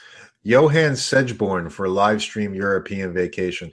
Um, that guy's great. Uh, you ever hear that guy? Which guy? Johan Segeborn. He has a YouTube channel. No, I don't think so. I don't think. Oh, maybe, but He does some really cool. You, I'll send you a, a video of his. He does some cool YouTube videos. Here's one from Vintage 30. Dave, have you ever experimented with any of the Fane speakers? Uh, uh, yes, actually, Stevie Fryette uh, showed me uh, the newer Fane speakers, I think the F70. Uh, it's a fantastic sounding speaker. It's really, really great.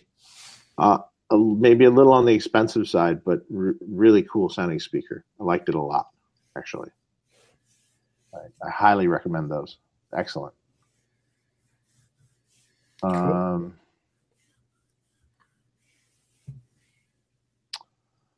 let's see. Uh, what is Mark Cameron doing these days from Mr. Black? Um, I really don't know. I haven't really talked to Mark for a very long time. So um, I don't. I think he's up somewhere in Northern California area now, um, from what I heard. Hmm. Um, Uh, Jay Bimler. Any tips for a Marshall 2061X running BEOD and Dirty Shirley pe- Dirty Shirley pedals? Sounds great and covers a lot of tones. Thanks, Dave. no recommendations really. It just if it sounds great, then you're good, right? Yeah, I mean that's a cool that's a cool it's a cool amp. I, I used to have the the 2061. Um, it's a nice 20 watt amp. Uh, crank it, get AC/DC all day. Yeah. Chad Allen says best selling Friedman amp. Um, well, hand wired series or PC board? Do I eliminate the PC board amps? If I eliminate the PC board amps, probably the BE100. Uh, if I include PC board amps, the PC board amps sell more than anything. Um, and then the, the Dirty Shirley and the small box are like kind of tied depending on what quarter we're talking. So um, some quarters one is higher than the other, you know. So um, so that's that, and the BE50 is selling really well. So um, that will probably take over the lead um, in the sales, at least judging from what the response has been so far. Okay. Craig Guitar Wannabe Dave, I'm retubing my 5152. What tubes do you recommend? I have a new set of Groove tubes. Maybe those.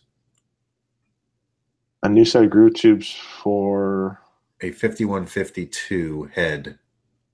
Oh, um, 5152 heads. I like, um, well, maybe groove tubes. Depends on what tubes they are. Um, there could be lots of stuff with groove tubes. Personally, in a 5150, uh, the Peavey 5150 or 5152, I actually like JJ tubes all across the whole thing. Um, JJ uh, 6L6s and JJ um, 12AX7s, all, all of them. Um, I think in that amp it really works, and also biasing them properly in that amp, which you have to kind of mod to do. Um, Rocam 56. Dave, is there a main distributor in Canada for your products? Not a main distributor. We sell uh, direct. We don't have distributors per se, so we sell direct to stores and, and things there. Um, Guitar Effects Canada is one of the stores. Um, um, I don't go go on our website. We have a, a store locator, so you can find out um, where the stuff is located. Oh, knock my thing over there. Okay. Uh, here's one. Uh, Aaron Cram is a Friedman small box the best bet for Jimmy Page tone in the Friedman line. Hmm. Um. Maybe, maybe on the Plexi channel. Um, but then again, the Dirty Shirley might do some of that also, depending on how you dial it in. So, And then Vinny the Lens says he just got one of the special run Friedman Cali Green Meanies. Uh, amazing, best guitar I've ever owned. Well, cool. It's good to see someone got one of those. That's great. You know, the funny thing is when when you first when you first look at it, you're like, oh my god, that's horrible, because you get the pink pickup and the and the Mm. white and and you know and the green and and then as you sit there and stare at it for a while, you're like, man, that's just kind of cool. I love that guitar. yeah, it, it was really cool. Literally, like first see it, you're like, holy shit, and then and then uh, and then you're sitting there staring at it, and you're like, going, yeah, fuck, I want one.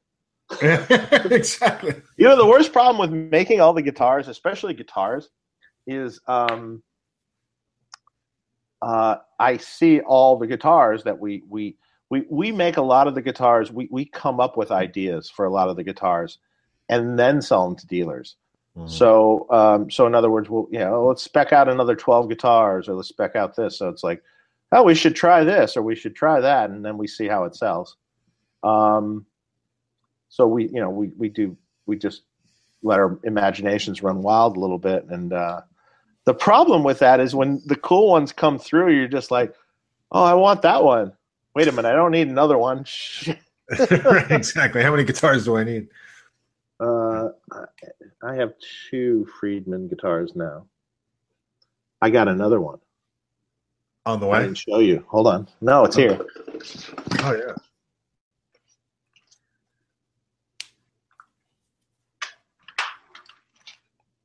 Oh, So this is the other one that we just got. So it's a direct mount pickups on this one. Uh, I changed the knob. I, I took the Tele knob off. I just have that on my other guitar too. Maple neck, aged, beat up, black on black. that's that's what I want right there. That's a cool one. That is gorgeous. Um, and that one just sort of like, and and on this particular one too, it's got crazy like dark aging on the fretboard. hmm like the the wear marks, and I was just like, oh man, I think it was at and my was my birthday. Actually, I was there at the at the shop, and I saw this guitar, and I'm just like, on, uh, okay, I'm taking. I gotta I gotta have that. So nice. my partner Rob in the business is even worse. He, he's he's done that so many times now. I'm like, how many damn guitars do you have? it's getting crazy. Yeah. Uh, eating eating uh from the business, taking the good stuff. Oh, Um, someone Bubba Fett goes, "How can I get my hands on a Cali Green Meanie?" Uh, I don't know if there there were two made, and I'm not sure if they're both gone or not. Guitar Guru Network has ha, had those made, so yeah, I don't know if both are gone or not. But I'm sure he could order up another one. It might take a little while, but Yeah, I, I, it was funny because uh, we on Facebook somebody was like, "Oh, that's so horrible. That's gross." Blah blah blah. And then two minutes later, he wrote, "Sold." yeah, exactly, right? Yeah, yeah. yeah, like Um, it's so much for that. Yeah, well, that, that's the same thing I said. You know, it, I just like when I saw, it, I was like, "Oh God, no!" I, oh man, that's kind of cool. Yeah, it was very cool. So then, uh, JMP twenty two oh four rocker. Uh, Dave, you said a while back when George Lynch was in your shop uh, that your favorite cab was the 1990s reissue 4x12 with 25 greenbacks. Not exactly. Uh, it's a um, a old 70s cabinet that used to belong to Stephen Stills that has no Tolex on it whatsoever. Hmm. Uh, it's been shellacked over, so it's kind of brownish in color. It has checkerboard grill cloth on it, and it has 90s reissue 25 watt greenbacks in it. So that part's right. Uh, and why is that my favorite? It's really broken in. It's really kind of like dull on the top end. It's really nice and sweet on the top end. Uh, everyone loves that cabinet. Lynch has tried to buy, buy it off me a million times. I'm like, no, too bad. you got enough. Yeah. I, of course, there's probably a price for everything. That's true, right? of course. That's Uh, true. Um, Oh, here's one. Eddie Eddie Bauer said, "Dave, can you tell the story of how you got involved a few years ago with a limited run of B modded Jet City 20 amps?" Um, uh, I still do the mods, um, so yes, you can contact me. Um, although I don't do any mods really fast these days because um, of just the time is so slim.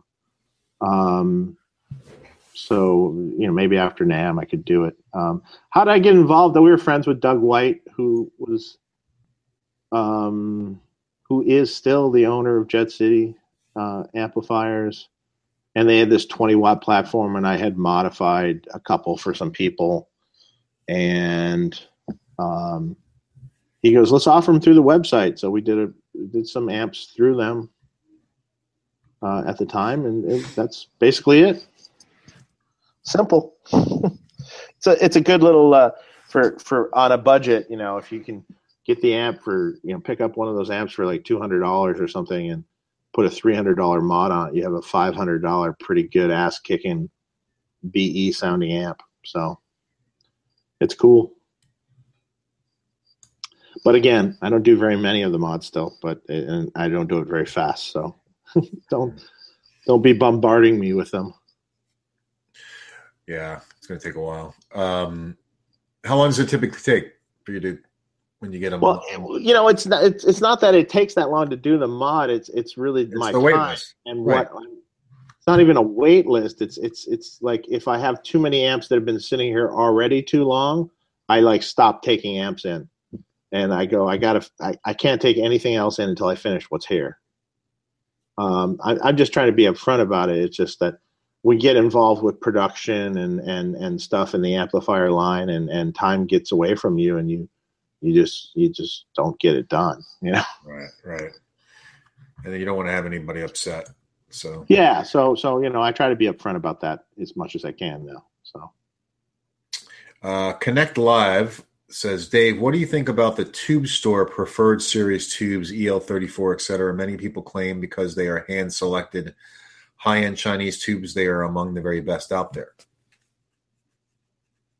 um yeah, I mean they're they're they're they're good. I mean they're well selected, they're they're good. It doesn't mean necessarily that they're not going to fail or last long longer or anything. It might be they're screened a little bit he- more thoroughly, but um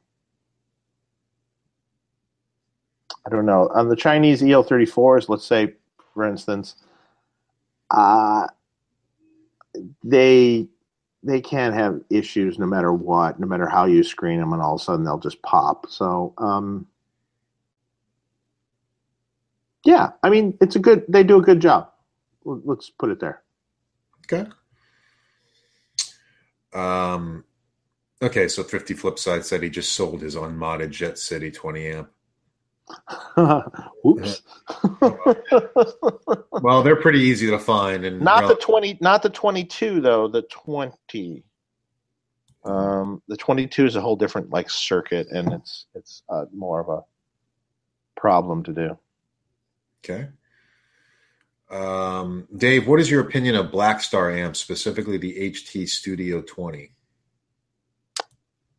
i have no experience with them almost at all so i i don't yeah, i've never heard that amp so i'm not i'm not exactly sure i've heard a couple that were cool Yeah, um, I've heard them.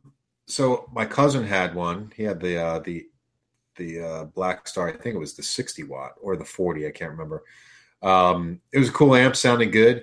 But I went and saw Ozzy, the real Ozzy, um, with uh, Gus G on guitar. yeah. hmm and he had the whole line of Blackstar amps, and it was bad. uh, it was not. I was like, oh man, because Slash had opened up for them, and Slash's tone just ate him for lunch. Ate it for lunch. It was just so night and day. So I wasn't thrilled with Blackstar from that, but but the combos are nice. I think they're they're good value for the money. Um, Blues Len, I have a stupid question. Can a solid state amp be made with the made with the Friedman pedal sounds built in? Kind of like a little small, like practice kind of amp, is what you're saying? I guess so. Can a solid state amp be made with the Friedman pedal sounds built in? That's what he asked. Sure, it could be done. Um, that might be something that happens down the road. We'll see. Okay. Um, Jet City 20 vintage or Jet City 20 slow style? Not Aaron, the print. slow style. I don't. Uh, I don't know the latest version of it, the JCA twenty, but they're like. I don't know the latest offerings they have, so I couldn't answer that. But as long as it doesn't say 22, I think you're okay. Um, the 22 is a slow style, I gotcha. unless there's something new and I don't know about it, which I haven't really looked. So I don't don't quote me. Uh, okay. Dave, what did you carry on and off stage for Steve Stevens at Gearfest? On amp pedals, he sounded amazing, of course. Uh, his pedal board. That was from Cheddar Kung Pao. Yeah, his his his his his uh, his pedal board. I just helped him get it off the stage because I think I was taking it or something with me, or or it was shipping back with our gear, so I needed it. Okay. Ed Bauer, Dave, can you tell us about the 2x12 Friedman cab that is ported? Is it front firing port or near rear firing? I'm asking because I see a small opening on the lower rear of the cab. Thanks. Yes, it's so it's rear. If you saw it on the rear of the cab, then you answered your own question, didn't you? uh, it's a it's a rear uh, it's a rear small port like a slit. It's basically very similar to what used to be done on old Hiwatt cabinets. Um, it just kind of lets a little little of the air out, so it doesn't sound so congested. It sounds a little bit bigger. Okay. It's cool sounding. Macon Tavares, Dave. Um, there's a typo. Um, your amp that you rec- really recommend for church use, like can take pedals extremely well and do w- worship music.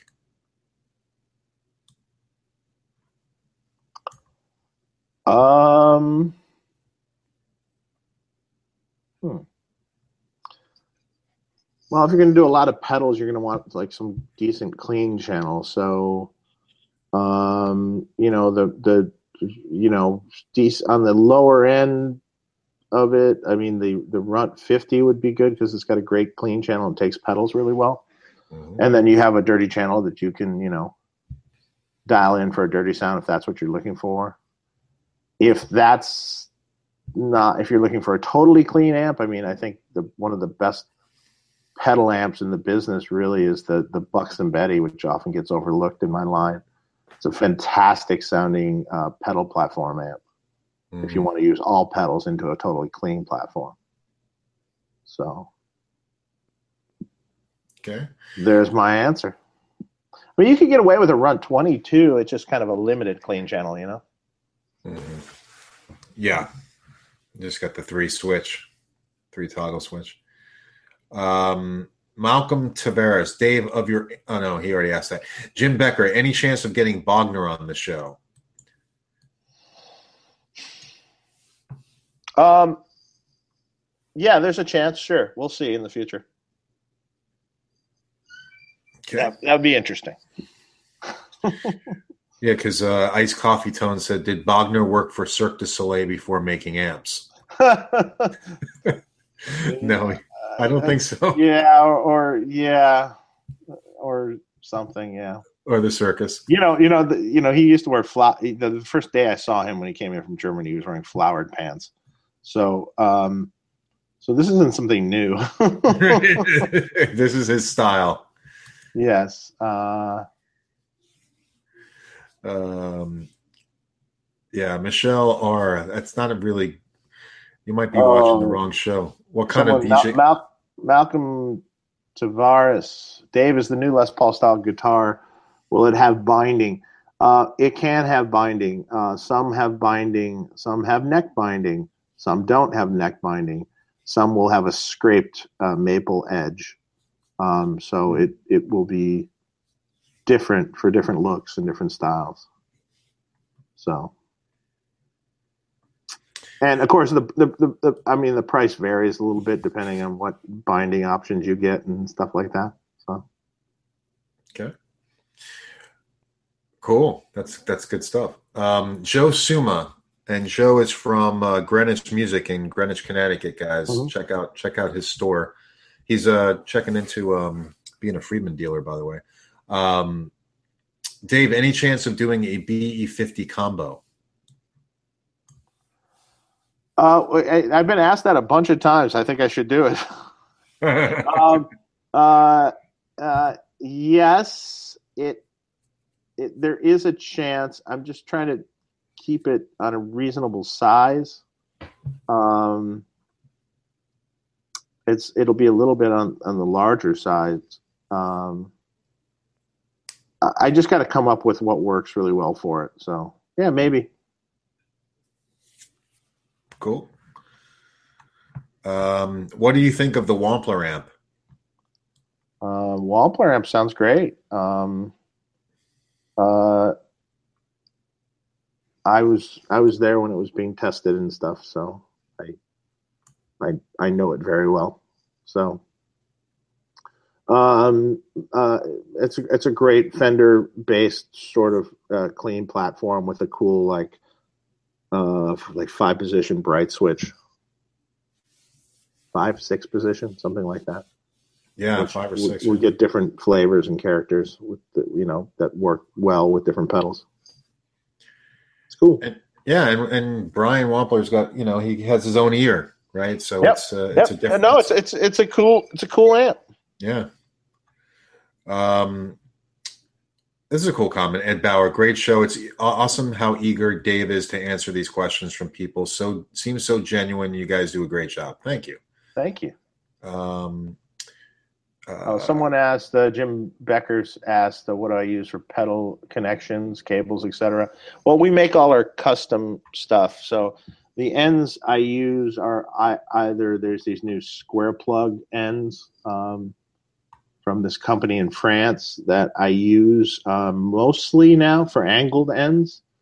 Um, there's also some really small little angled ends and straight ends I use from Providence uh, cable that I use um, a lot that are really well made. They're, they're kind of costly for the end user. Um, the cable mostly I use is a, this thin Providence cable that's made that's really quite good, or I use a Mogami twenty three nineteen, or or the other one that number is escaping me at the moment. That's another thin one, twenty four thirteen or or something like that. Um, all those work well. Eventually, I'm going to have some cables available for for you guys. Um, that's a logical progression, I guess. That some cool. They'll be they'll be high end because I'm going to use like the the square plugs or or or the plugs I like and the mm, cable I like, but they'll be a cool high end alternative to you know the standard stuff that you can buy would they be pre pre pre made. pre cut or you- Yeah. uh, not the ones that you make yourself? No, pre cut, different lengths. You know, same Gotcha. Same stuff that I would use on a board. Right. So you'd be able to buy that that stuff, and there'll also be some guitar cables down the line, but I just haven't got around to doing it. There's a certain way I want to do them, and and, and it's a super super rugged way of doing things, very road uh, style oriented, with you know switching um, silent jacks and stuff on them, and so it's really it's stuff that I would make for you know touring guitar players and things. Right. Cool. Yeah. So Um, I had a question for you. eventually we'll have those. When when Pete did the uh, when you did the board for Pete and you had the labels on them, there was shrink wrap, clear shrink wrap on Yeah. the ends. How did you do that? with the shrink wrap gun. But clear, where, where do you get clear shrink wrap? Uh, from Electronic Supplies. It's it's a it's a half inch uh, clear heat shrink, and you just you cut you buy lengths of it and you cut it to length the length you want, and then you have to use a heat gun and it shrinks it Right. down over the end. Nice. Okay. All right. Yeah. Yeah. I was I was looking for that today. I couldn't find it. No, I um, I want to check maybe like you know a good good place to get a bunch of like supplies for wiring and thing is Redco. hmm There's a, there's a company called Redco um, that they they have a lot of wiring products and and things for DIY kind of people that want to make things. They cool. I think they have a heat shrink that you can buy off them. If not, I can give you a link or something. All right. That's cool. That was that was a nice nice touch. Um, so Michelle R had a question about. She wants to know, just to know if a Gemini mixer would work with a preamp. Uh, What kind of DJ mixer should I get? She asked. I have no idea what if. I don't even know what you're really like. What what the application is exactly. Yeah. So Which- that's a tough one. Sorry. If you if you want to clarify, you know, um, Yeah. Let us know. e- or, or email me at friedmanamps at, at gmail.com and, you know, I'll answer. Yeah. well, clarify a little more. love to help you out. Just not sure what you're asking. Um, Cubinoc, in light of the new Synergy line of preamp modules, how many more original preamps can there be? What major components create the difference? Can you read that one more time? Sorry. In light of the new Synergy line of preamp modules, how many more original preamps can there be? What major components create the difference? Well, there can be a lot more preamp modules. I mean, you know, you can do a, you know, uh, an orange amp module, a Supro amp module. You can do different uh, circuits from from Tone King. You can do uh, well. Fryette has some coming. You know, um, you, you have. Um, I think ENGL has some coming, and uh, you know, um, maybe eventually you'll run out, but you can definitely do different takes on things and what components. You know, it's just really the circuit. Uh, so the circuit that they used in their amplifiers, the preamp circuit, Yeah, I mean, there's a lot of them. I mean, you got um, Yeah. and then some. Some like if you're going for more vintage style amps and you're trying to simulate that circuit, then you have to come up with a circuit that sort of simulates that that that old cranked up amp. mhm. like a Dumble circuit, right? Well, and- well, that's coming. Actually, that's a there's a, a Dumble style module coming that I that I heard the prototype for, and that's great. Sounds really good. Nice. Um, so, Ed Bauer said uh, uh, Friedman should do uh, iPhone cases that are black and have Friedman logos. Uh, I think there might be a Chinese company that makes some Friedman iPhone cases. Really? But you know, now that you say that, um, we are totally capable of printing iPhone cases in our own shop. So uh, we have these UV printers that could could if you, you have a plain black iPhone case, you could totally print. Hmm. Um, like a plastic style case, we could totally print uh, on it. That's cool. Maybe maybe I'll do some of those. It'd be fun. Um, okay, let's see if the. I'm starting to fade, by the way. So let's see how much longer we can go. Um, any plans for a Oh, free? come on, Mark. Come on. You've been That's only- I, that's true. That's true. Any plans for a Friedman fly rig style pedal, something like Tech 21's fly rig Kotzen pedal, but voice like Friedman Plexi style amp? Um, with all the delays and all the stuff in it, I'm not sure yet. Not not yet. Um, but uh, there might be some stuff coming. You'll see. Okay. Dave, any chance of doing a BE 100 that has the features of the new BE 50? Apologies if this has already been asked. John, Jimmy, Joe. They'll the- they will there will eventually be a BE 100 deluxe. Um, um, but not yet, and not for a while. So Okay. JMP 2204 rocker. Are the days of tube amplifiers face uh, fading due to profiling amps like Kemper and modules? I don't think so. Well, you know, Um, yeah, I think about that a lot, but then I find a lot of people that go that way wind up coming back to the tube amps. Mhm. So um, there's just an immediacy and simplicity to it that that is is so much easier. Um, and a lot of people that wind up going down the the the, the modeling path wind up spending most of their time uh, tweaking the sounds and not playing the guitar. So, you know, um, not for our sales so far. So that's not it's not really been a problem. I mean, RMG just wrote, uh, I, I went the Kemper route and came back. Nothing like an amp in the room. Nothing. Yep, exactly. See, That's true. so That's true. It is very true. Um, iced coffee tones, clear shrink is a great idea. It was. As soon as I saw it, I was like, ooh, I like that. Um, what do you think of the Fryette Ether and putting the power supply and power amp in separate chassis? dude, the Ether is an amazing sounding amp. First time I heard that amp, I was like, oh man, now I need one of these. Uh, uh, it's a really cool sounding amp. I know it's expensive and all that, but I spend a lot of time on that hand wired amp, and and I think it, you know, it, it makes sense having the the power section in a separate box in a lot of ways, because there's less prone to tube rattle and stuff that's in the actual uh, combo case. Um, but not to mention, it just has this cool retro look, and it just looks cool because it's got that little separate thing. It just looks so cool. Hmm. I've never played one before. oh, it sounds amazing. Is it only does it only come in a combo or is it a, a head? yeah, it's a combo. Um, it's it's like I it's it's kind of its own thing. It's got tremolo and verb that sound the verb sounds amazing. So does the trem. It's it's it's kind of it's got voxy characteristics to it, like a cranked up cool vox in some ways. Um, really cool sounding, Hmm. cool sounding amp. That I, I, that made me want one.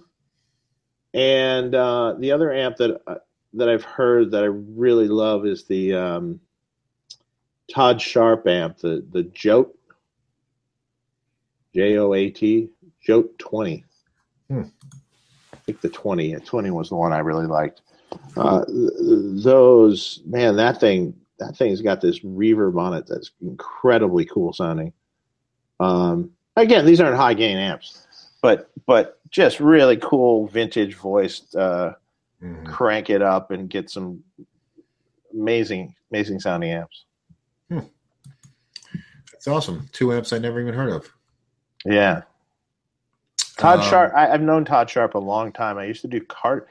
Todd Sharp was um, a session session musician um, when I was doing cartage. I did cartage for him um, when I was like young and 18 years old, you know, and uh, and uh, he left LA. It's, he played. He's played with Rod Stewart in the past, and he's an amazing guitar player and uh, he left LA and and started. Uh, he was always into amplifiers and stuff, like even servicing them. Eventually, he started a, a Nashville uh, to Nashville uh, amp service, I think it's called, and uh, they they do servicing for all the Nashville guys. They're they're the best amp people in town in Nashville, and um, so I'm glad to see he you know he did that and stuff. And we hooked up at an amp show an LA amp show a few years ago again, and uh, and I heard his amps there, and it was fantastic.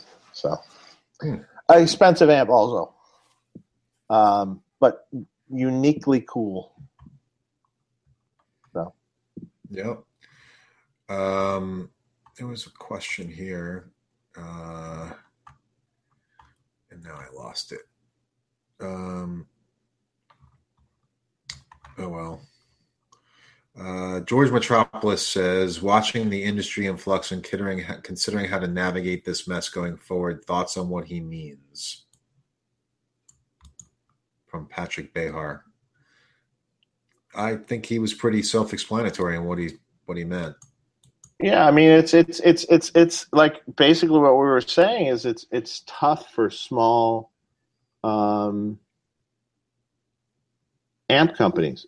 It's it you know it's tough. When when you're relying on um for your income relying on people ordering amplifiers you know and and you you don't have like distribution at stores and you don't have a bunch of financial backing and and and all that it's very difficult to get your product out there for people um, to buy and hear. And uh, i've fortunately circumvented most of that by you know working with boutique amps.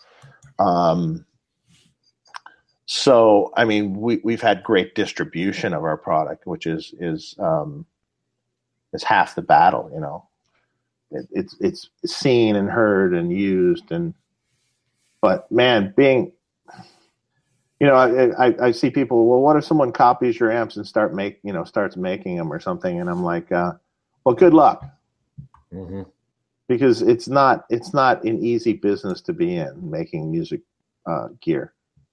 Um, and if you're you know if you're like like you know george was saying it's it's like rough um, you know well, one month he might sell you know a bunch of amps and then next month might be nothing so you know you still have your expenses. Right. you still have your mortgage and you still have everything else. And it's it's it's not like you know um no one's getting rich off of it. You know what i mean? It's not even even even on our level we're not getting rich off of it. Um Mhm. but on a smaller level it's it's really tough for a small business to to to compete you know and just and to get their products out there and you know you can't afford having more employees but yet you need more employees you know you can't it's a it's an ugly circle Yeah. for any small business i don't care what field you're in you know Yeah. you know you like i always say so you're going to start a business you better have capital because you need it and you need it liquid capital that you can float because you don't get all the money in at once you know And there's going to be downtime and slow and slow yeah there's going to be downtime there's going to be all sorts of stuff so Yeah. Um, Jeff K, and this is kind of interesting because we I haven't talked to you about this since the last time we mentioned it. Dave, have you ever done any work with Neal Schon in your career? Um, not um, as far as rigs go, but we've been talking about doing amp stuff. Um, um, so we'll see how that goes. Mm-hmm. Um, Brett Harmon, where did you get the tabs that keep the cables uh, like on the pedal boards that you use for Pete Thorn, making uh, making it look like a mess of cables? He, he, where did you? Well, I mean, some of them come with our pedal boards, um, which those ones work pretty well. I use a different one that I get from a company called Pacific Radio out here. Um, I would have to look up the exact model. I don't have it handy. Um, if you feel free to email me, and I'll give you the exact model.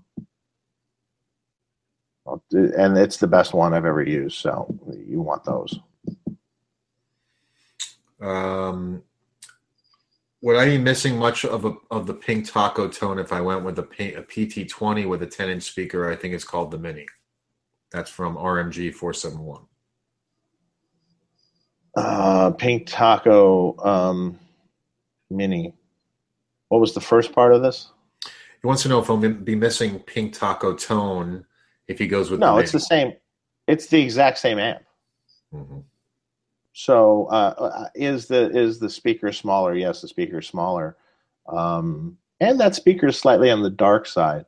Um, um, but it's the same exact amp chassis, so you know you can feel free to plug that combo into a bigger cabinet also if you want, or another cabinet. Hmm. Um, so it, it's the same amp. That's cool. So hopefully that answers that. Yeah. Um, let's see. There was one other question that I. It's just oh, uh, have you seen the new tape echo from T Rex, the Binson Echorec One? I've seen it. I, I haven't really played with it very much, but I've seen it. Yeah. Yeah. Looks Yep. interesting. Yeah, it looks cool. It's expensive though, from what I remember. Um, I think that's it. Mm. Any chance uh, Heath Brinker said, "Is there any way, Dave, you'll come out with budget-friendly pedals like TC Electronic just came out with?" Hmm. Oh man, um, Who knows what the future? Uh, not not at this moment. Let's say that, Mhm. but you never know what the future brings. You know. Someone wants to know Friedman impulses in the future. DJ Asterisk asks. Uh, possibility exists. Um, don't know as of yet. Okay. Um, do you see any other questions that I've missed? I'm looking. Futures finish. Uh, why did we opt for the iced coffee tones? Why did I opt for a mix of vintage 30s and greenbacks in the 412? Um, well, you know, you know, here's how that came about. Years ago, um, um, in the early 90s, I did a rig for Jerry Cantrell um, for uh, a tour. And when we were sort of devising what he'd use for this rig, we had a, a one four by twelve that had finished thirties and one four by twelve that had greenbacks in our demo room. That that when we were listening to stuff, and and he liked how that sounded, and it, it was a great blend. You know, you had the the vintage thirties blended with the greenbacks. It was a great sounding blend, and and that kind of stuck around um, for a long time. I always sort of liked the blend of the two. Um, so I decided to do that in the cabs because the vintage 30s sort of are are bright, but they have a certain kind of um, punchy punchiness to them. Um, maybe harsh even, but there's a punchiness about the vintage 30, and then the greenback has this nice kind of papery, warm yet bright in a different way, kind of crisp, crunchy tone. So the the two of them work quite well together. Actually, kind of complement each other. So that's why I, why I did that. Um, boy, this is a, Aaron. Aaron Cram is long. How, how how would you differentiate between each of the hand wired Friedman amps sound wise? That's a long discussion. Um, I, I don't know if I can do all of that right now. I'm sorry. Uh, uh, but feel free to email me and maybe I can answer it in a little more in depth. Um, yeah. Are Friedman amps doing well in Japan? Uh, yeah, we have a Japanese distributor in Japan. That's we, one place we do have a distributor, and uh, and they're doing pretty well for the Japanese market. The Japanese market is a little depressed at the moment, meaning not a lot of stuff is selling, and it's kind of hard. But yeah, they're doing pretty well. Jamie Ray, love the show, guys. Dave, have you ever worked with John Sykes? No, love to, but no, haven't. Okay. Uh, Ginger, Not yet. Not yet. Gingrich Bayer, very informative show. Thank you guys. What about a show with Randall Smith of Mesa/Boogie? Greetings from the Czech Republic. Wow. Um, Randall Smith of Mesa/Boogie. so wait, what was this? What about a show with Randall Smith of Mesa/Boogie? oh, that would be interesting. Yeah. I haven't really thought about him. I, we we could uh, could certainly look into that. That might that might be interesting. Um, someone else says Dab Bounce says uh, any chance to have kit pieces to update my B100 in France?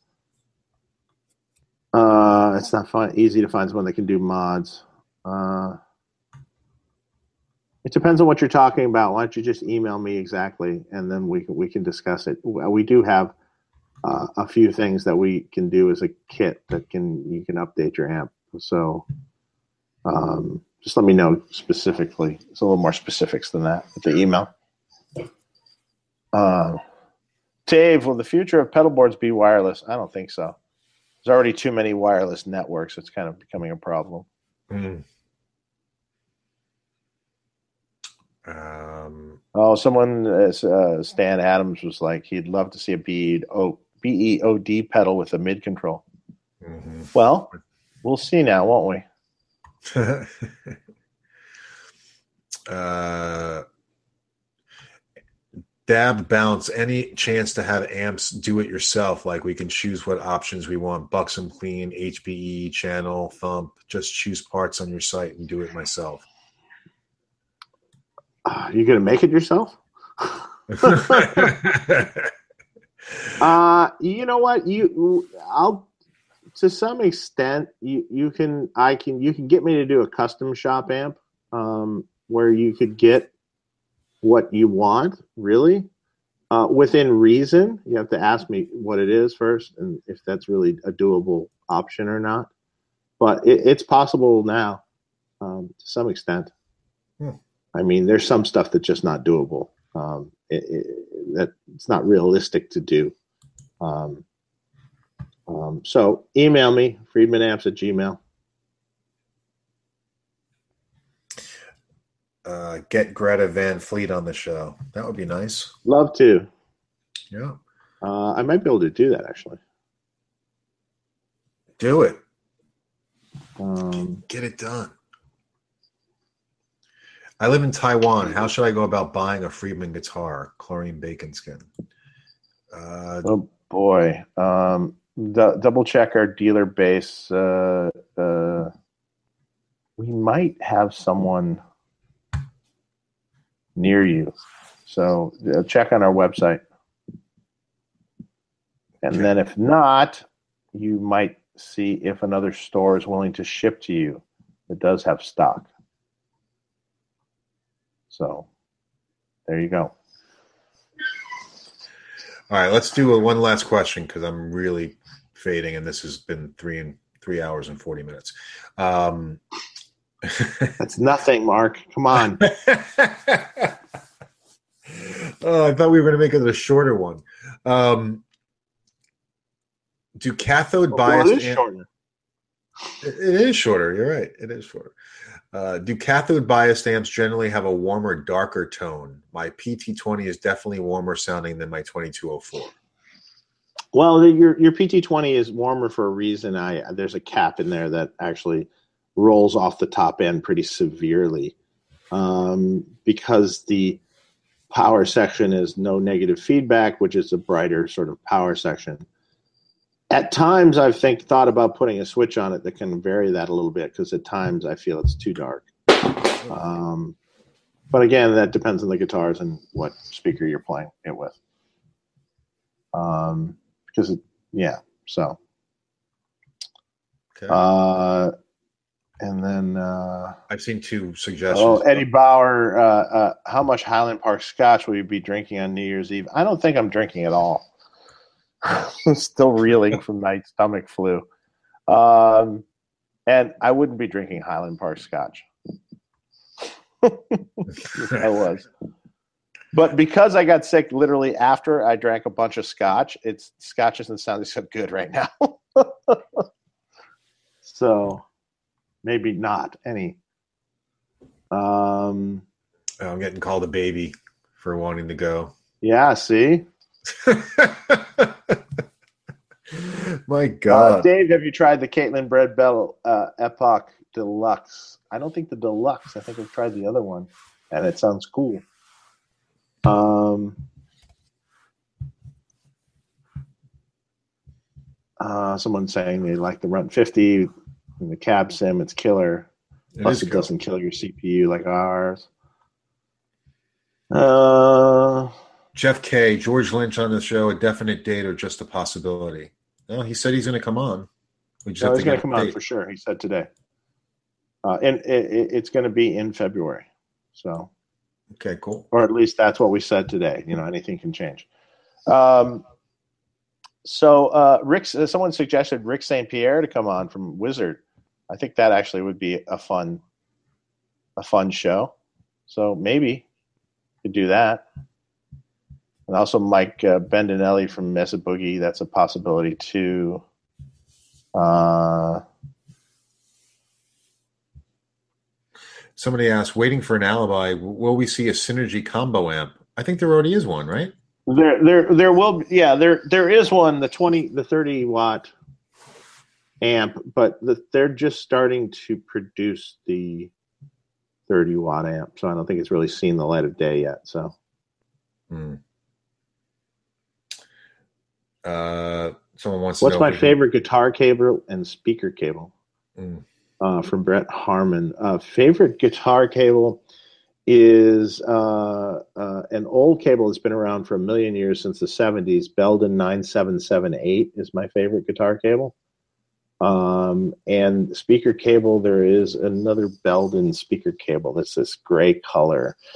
And I can't remember the number. It's an 84 something. There's different gauges of it available. I, I, I really like how that stuff sounds. Um, that goes way back, though. I did those tests like way back when I was younger and more interested. um, uh, but yeah, so if, if I if I make guitar cables, it will be out of that cable and and done a different way. So. Hmm. Vintage thirty wants to know if we can get Howard Dumble to join. Oh that be, man, that would be epically cool. Um, is that possible? Hmm. Good question. I'm not saying it's not impossible, hmm. but uh, I I I, uh, I don't know. We'll see. Let's say that. Okay. What cable for pedal boards? They want to know. Uh, I think I answered that already in the show somewhere. Uh, yeah. Um, get Brad Gillis. Yeah, he would be great. Oh, that'd be a good one. Yeah. Patrick uh, Barr said uh, Oban Scotch is good. It is good. Vinny Moretti, Mas Tequila. Vinny, thanks for that tequila, by the way. Any chance of getting Paul Rivera on? Ejar says that'd be a good one too. Paul Rivera would be a good one, and, and very possible to get him on. I don't, I don't think that would be a problem, actually. All right, here's a question Fast Eddie VH. What is the craziest over the top rock star thing Dave ever witnessed? Um, man, really? Um, you know, the probably the craziest thing that I've ever sort of been involved with was was the. Uh, if you guys remember, it's kind of a dark era, but if you guys remember that uh, Van Halen did a, did some music for a, a, a Catherine, you know, for a, a, porn film. Yeah, an adult film. He yeah. did a couple songs. Do you remember that, Mark? I do. Uh, and and uh, you talked about that party. Yeah, so the party, the party party was the most epic Hollywood crazy rock star party ever. Um, so you know that was the opening party for the film and it was at his Eddie's house, and it was um, you know naked girls sliding down the pool, Cirque du Soleil performers hanging from trapezes upside down above a piano while Eddie's playing. Uh, you know, uh, uh, open bars everywhere, alcohol flowing, hors d'oeuvres passed around, all outside. This stuff was crazy. I mean, this is the, the, the, most epic party I've ever been to in my entire life. And, uh, and also the most epic hangover I've ever had in my entire life. uh, yeah. So I, I, think I talked about that on one of our other shows. Yeah, you did. Um, yeah. In, in more detail. So go back and listen and try to find it. yeah. I can't remember which show it was, but no, it's cool. Um, need to make Friedman diapers for the marathon live streams. oh, that's great. Oh my god. No kidding, right? I know. I actually I need to make a pit stop if we're going to keep going. Um, uh, Bob Bradshaw on the show. Yeah, we talked about that. I'd actually like to have him on the show, uh, and I will reach out to him. Um, that would be good. Brett Harmon asked that. Um, JMP twenty two oh four wants to know what did you guys think of Randy Rhoads live tone? Uh, we talked about that earlier. I, I wasn't a fan. Um, I thought his playing was fantastic, but I just didn't. His tone could have been better, at least in my opinion.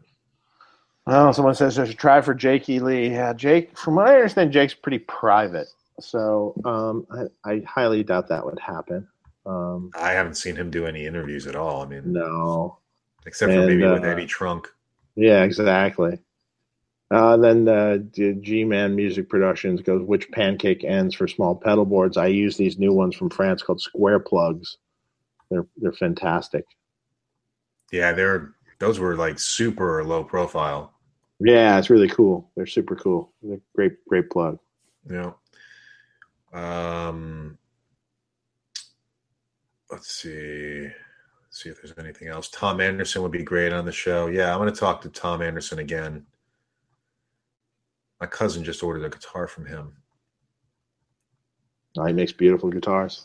He does gorgeous stuff. You know, it's like We were a huge. I knew him back from when I worked at Making Music, and we were a huge. Um, we were a huge Tom Anderson dealer.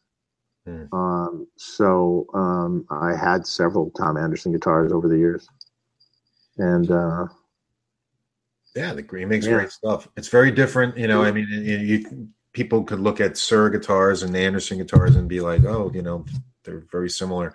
They, they offer different things. They're very cool, di- different guitars, and you know, there's everybody's got their own little niche. Hermes Costa says a Steve Stevens show. We already did that. Yes, we look, have done look that. back in our look back in our videos. We've done it already. and, Um, we, and we have Joe. We've done Joe Morgan in the show also. oh, here's one. Jim Becker. Vito Bratta would be cool, but unlikely. Yeah, no kidding. Really not going to happen. Yeah, that's for sure. Um, Andy Timmons, Tom Scholz. Man, I would love to get Tom Scholz. Oh, Tom. Scholz would be interesting. Joe Okay. Morgan in the show. Yeah, we had Joe Morgan. He played video games through the show. he got a lot of heat for that, by the way. Yeah, Greg Greg Koch would be an awesome guest. Uh, Greg Koch, actually. Yes, he would. I met Koch, him at Koch. I met him at Summer NAMM. Really funny. I know guy. Greg. He he would do the show. He's great. He's awesome. That would be a great. He'd be really great to have on. Yeah, we, that's that's doable. We should reach out to him. Yeah, that's a good one. That's I don't think that's a problem. I'll see him in NAMM. Okay. James Uh, Tyler. James Tyler. Yeah, that would be awesome. James Tyler guitars. We probably could get James. Um, that's an option for sure. Uh, Neal Moser. Huh. Joe Bonamassa. We talked. We talked about Joe the other day. We talked about Joe. Uh, I'm going to reach out to Joe, so we're going to see about that. That might be an option too. Neal Schon might be an option. As I see, I'm just not reading out your guys' names. I'm just kind of randomly answering questions quickly. And Doug Rappoport would be a, a, a good one to get. oh, they were saying the guy was saying when I talked about the party, it was the Steve Stevens show. Okay, well, good. Thank you. So if you want to hear about the party, watch the Steve Stevens show. Ah, okay, that's got it. Thank you. Ch- uh, Cliff Chase from Fractal Audio. That would be interesting.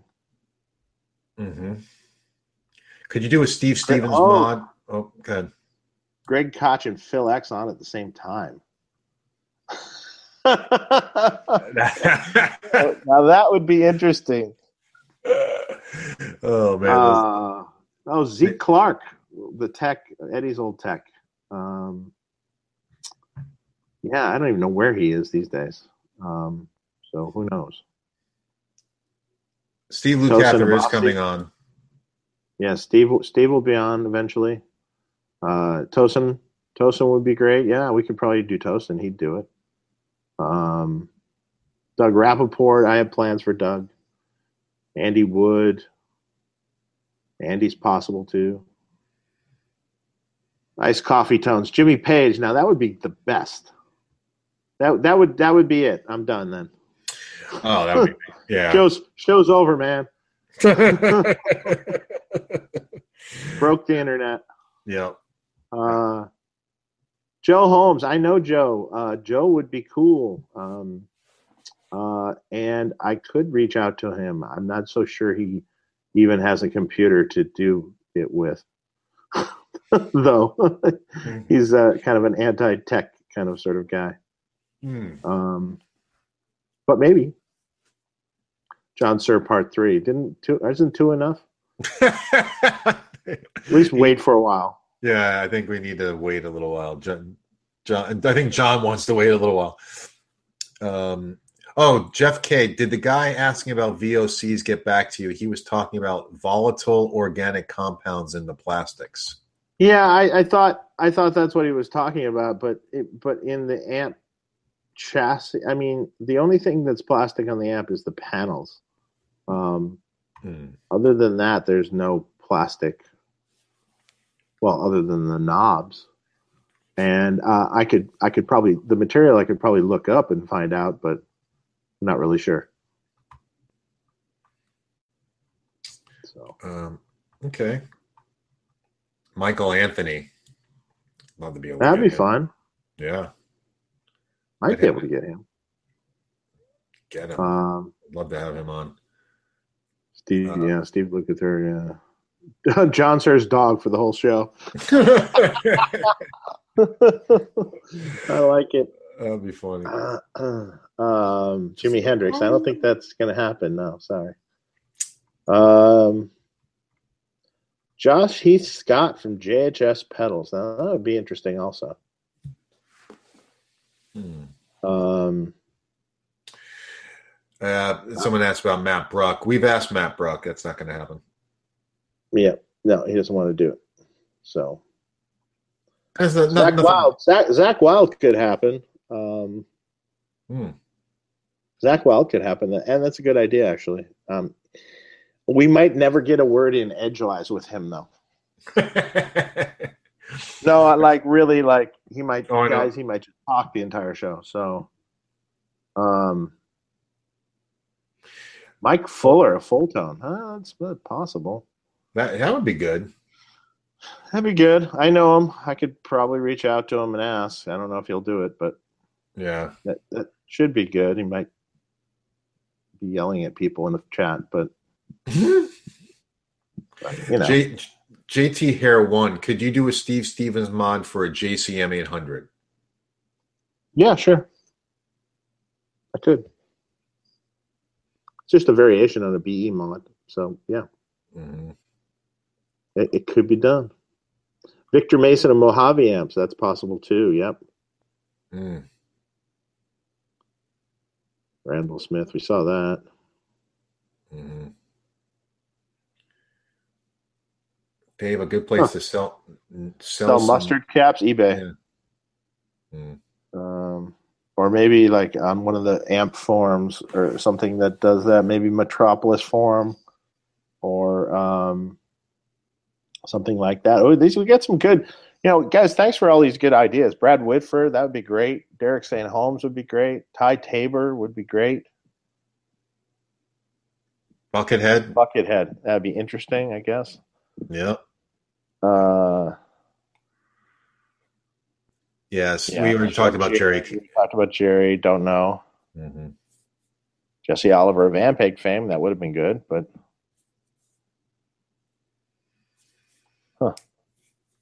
Uh, great start to 2018. Um, I think we're Yeah. done. yeah, I think so. Uh, Cantrell would be killer. Yeah, I'd love to have Jerry Cantrell on the show. So, um, and Dweezil. Dweezil's great. Ian Thornley. Yes, Tom, yeah, Tom Anderson. We already touched on. Yep. Yeah, Um, Ian Thornley would be great. You know, I can always reach out to. Uh, Aspen John. Pittman. Oh, interesting. that's a name I don't know. Groove Tubes, formerly Um, Groove Tubes. Raphael, Rafael Moreira. Moreira. Yeah, he's a friend of mine. That's not that hard. Ted Nugent would be super interesting. Yeah, I'll pass on that one. yeah, I don't know. About that. Uh, the multi guest shows are good too. Yeah, of course we can do that. Um, Yeah. Love to have Billy Gibbons. Oh, that would be amazing. That that would be like. I Top can ask him. It would be top tier for sure. I can ask him. He's he's such a great guy. He's a cool, cool, totally cool. cool guy. But yeah, laid back. Uh oh, maybe the dude with the big mustache. Uh, Mark Tremonti would be good. Miles Rose would be good for Tube Info. Yep. Miles is a cool guy. Troy Van Leeuwen, another guy I know and have done work for. Um, in Queens. Yeah, Billy Gibbons would be right up there with Jimmy Page. I think we should have Billy Gibbons and Jimmy Page at the same time. Why not go for broke? I think we would break the internet that night. That would, yeah, that would um, epic. Andy Fuchs, that's a possibility. Richie Kotzen is a possibility. Billy Howerdel is highly gonna probably gonna happen. Um, I don't know Billy Howerdel. Where's he from? I do. Perfect Circle. Oh, okay. User of my amps, naked amps, custom naked amps that I made him years ago. Mm. In fact, I have one sitting next to me right now from him. Um, Bill Kelliher, yeah, that's totally possible. Warren DeMartini would love to. Adrian Vandenberg is maybe possible. Yeah. Paul Gilbert. Yeah. Philip Sayce. That's possible too. God, he's good. Paul Reed Smith. I'll talk to Paul him. Reed Smith. Maybe. I'll see him at NAMM. See if I can give him a card and talk to him. Um, I'm just seeing what you guys are coming up with. You know Bettencourt and Paul Gilbert. Steve Morse. I, I love Nuno Bettencourt. I'd love to have him on. He's awesome. Yeah, I don't really. I don't. I. I I've never been an overwhelming fan, but I, he's he's good. It's not really my thing. No, it's not my thing either. But just really, Joey. Brasler. Yeah, that would be interesting, actually. Joey's from Fender and a previous a bunch of previous other companies, and also a great guitar player. Hmm. Uh, Jason Lollar um, would be cool.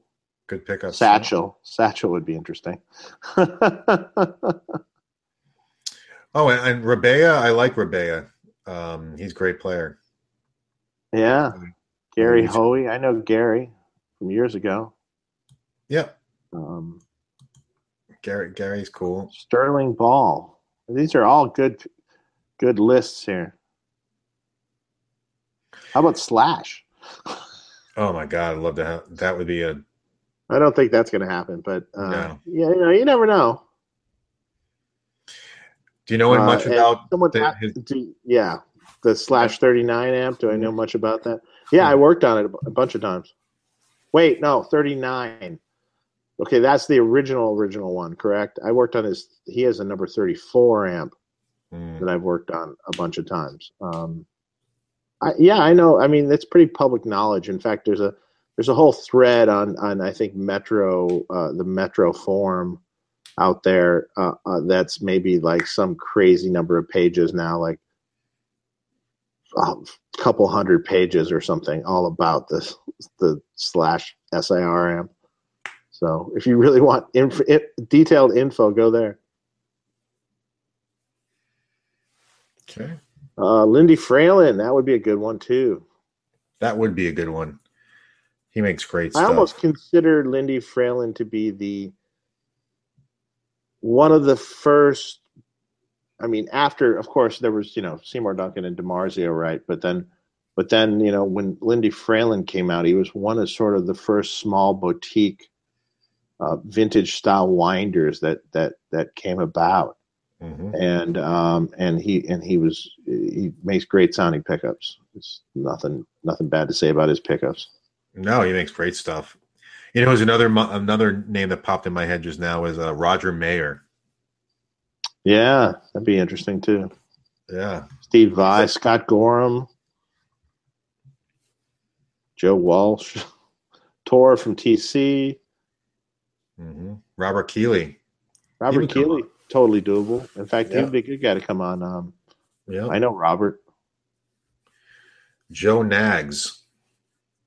Joe Knaggs, sure, that's a possibility too. Elliot Easton. You know, I was friends with him on Facebook, and he uh, he did a clean house and got rid of me. So, oh well, fellow lefty. Uh, Miles Rose. Miles Rose, yeah. Hmm. You guys have good uh, good suggestions, and you know we'll try to remember them all. But you know, Yeah. Um, Dave, any good Slash stories? You ever work with Slash? Yeah, no, I did multiple rigs for Slash, including the one he's touring with right now. Oh wow. Um, and that was in the rig run through, but they never mentioned my name. Thanks, Adam. Uh, so yeah, that would uh, uh, yeah, I've done lots of stuff for Slash, amp work, uh, rig, bunch of rigs, bunch of stuff. Super cool. Joe Naylor, now that would be an interesting one too. Um, Rik Emmett, oh, interesting. Funny, I just saw a clip of Rik Emmett playing a- an acoustic thing. I guess he's doing some sort of acoustic dates and stuff. It sounded great, actually. I forgot.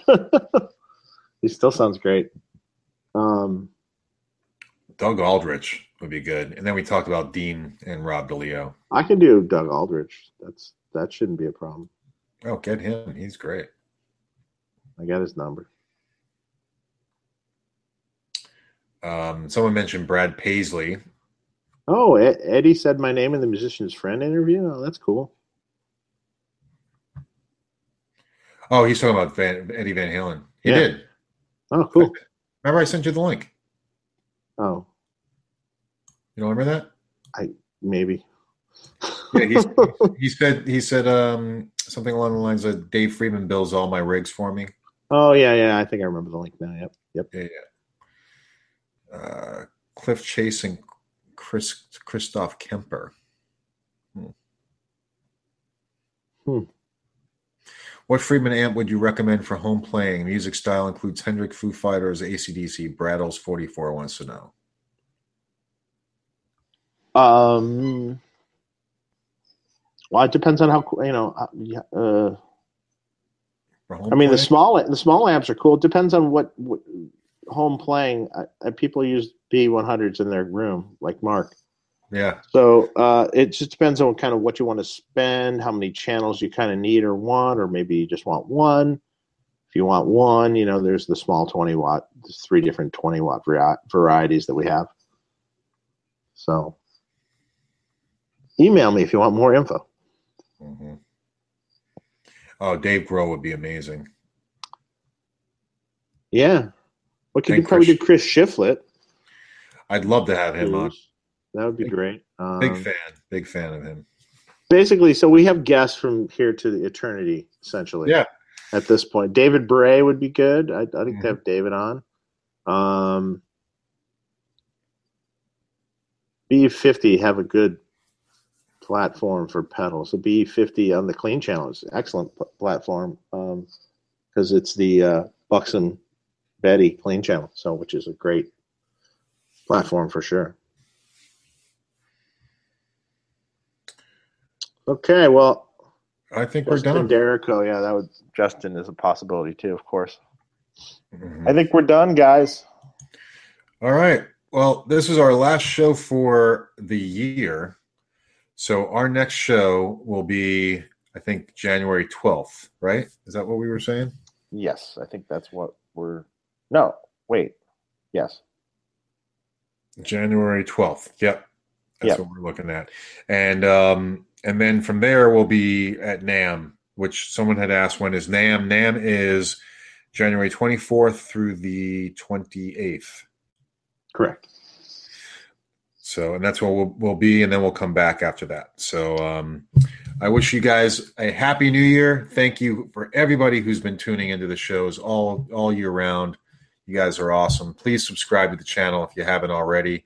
Hit the subscribe button, and um, don't forget we also have a podcast on iTunes. If you don't want to listen to the or watch the the YouTube channel, search iTunes for Tone Talk, uh, Tone Dash Talk, and um, or Tone Talk. It'll come up. Okay.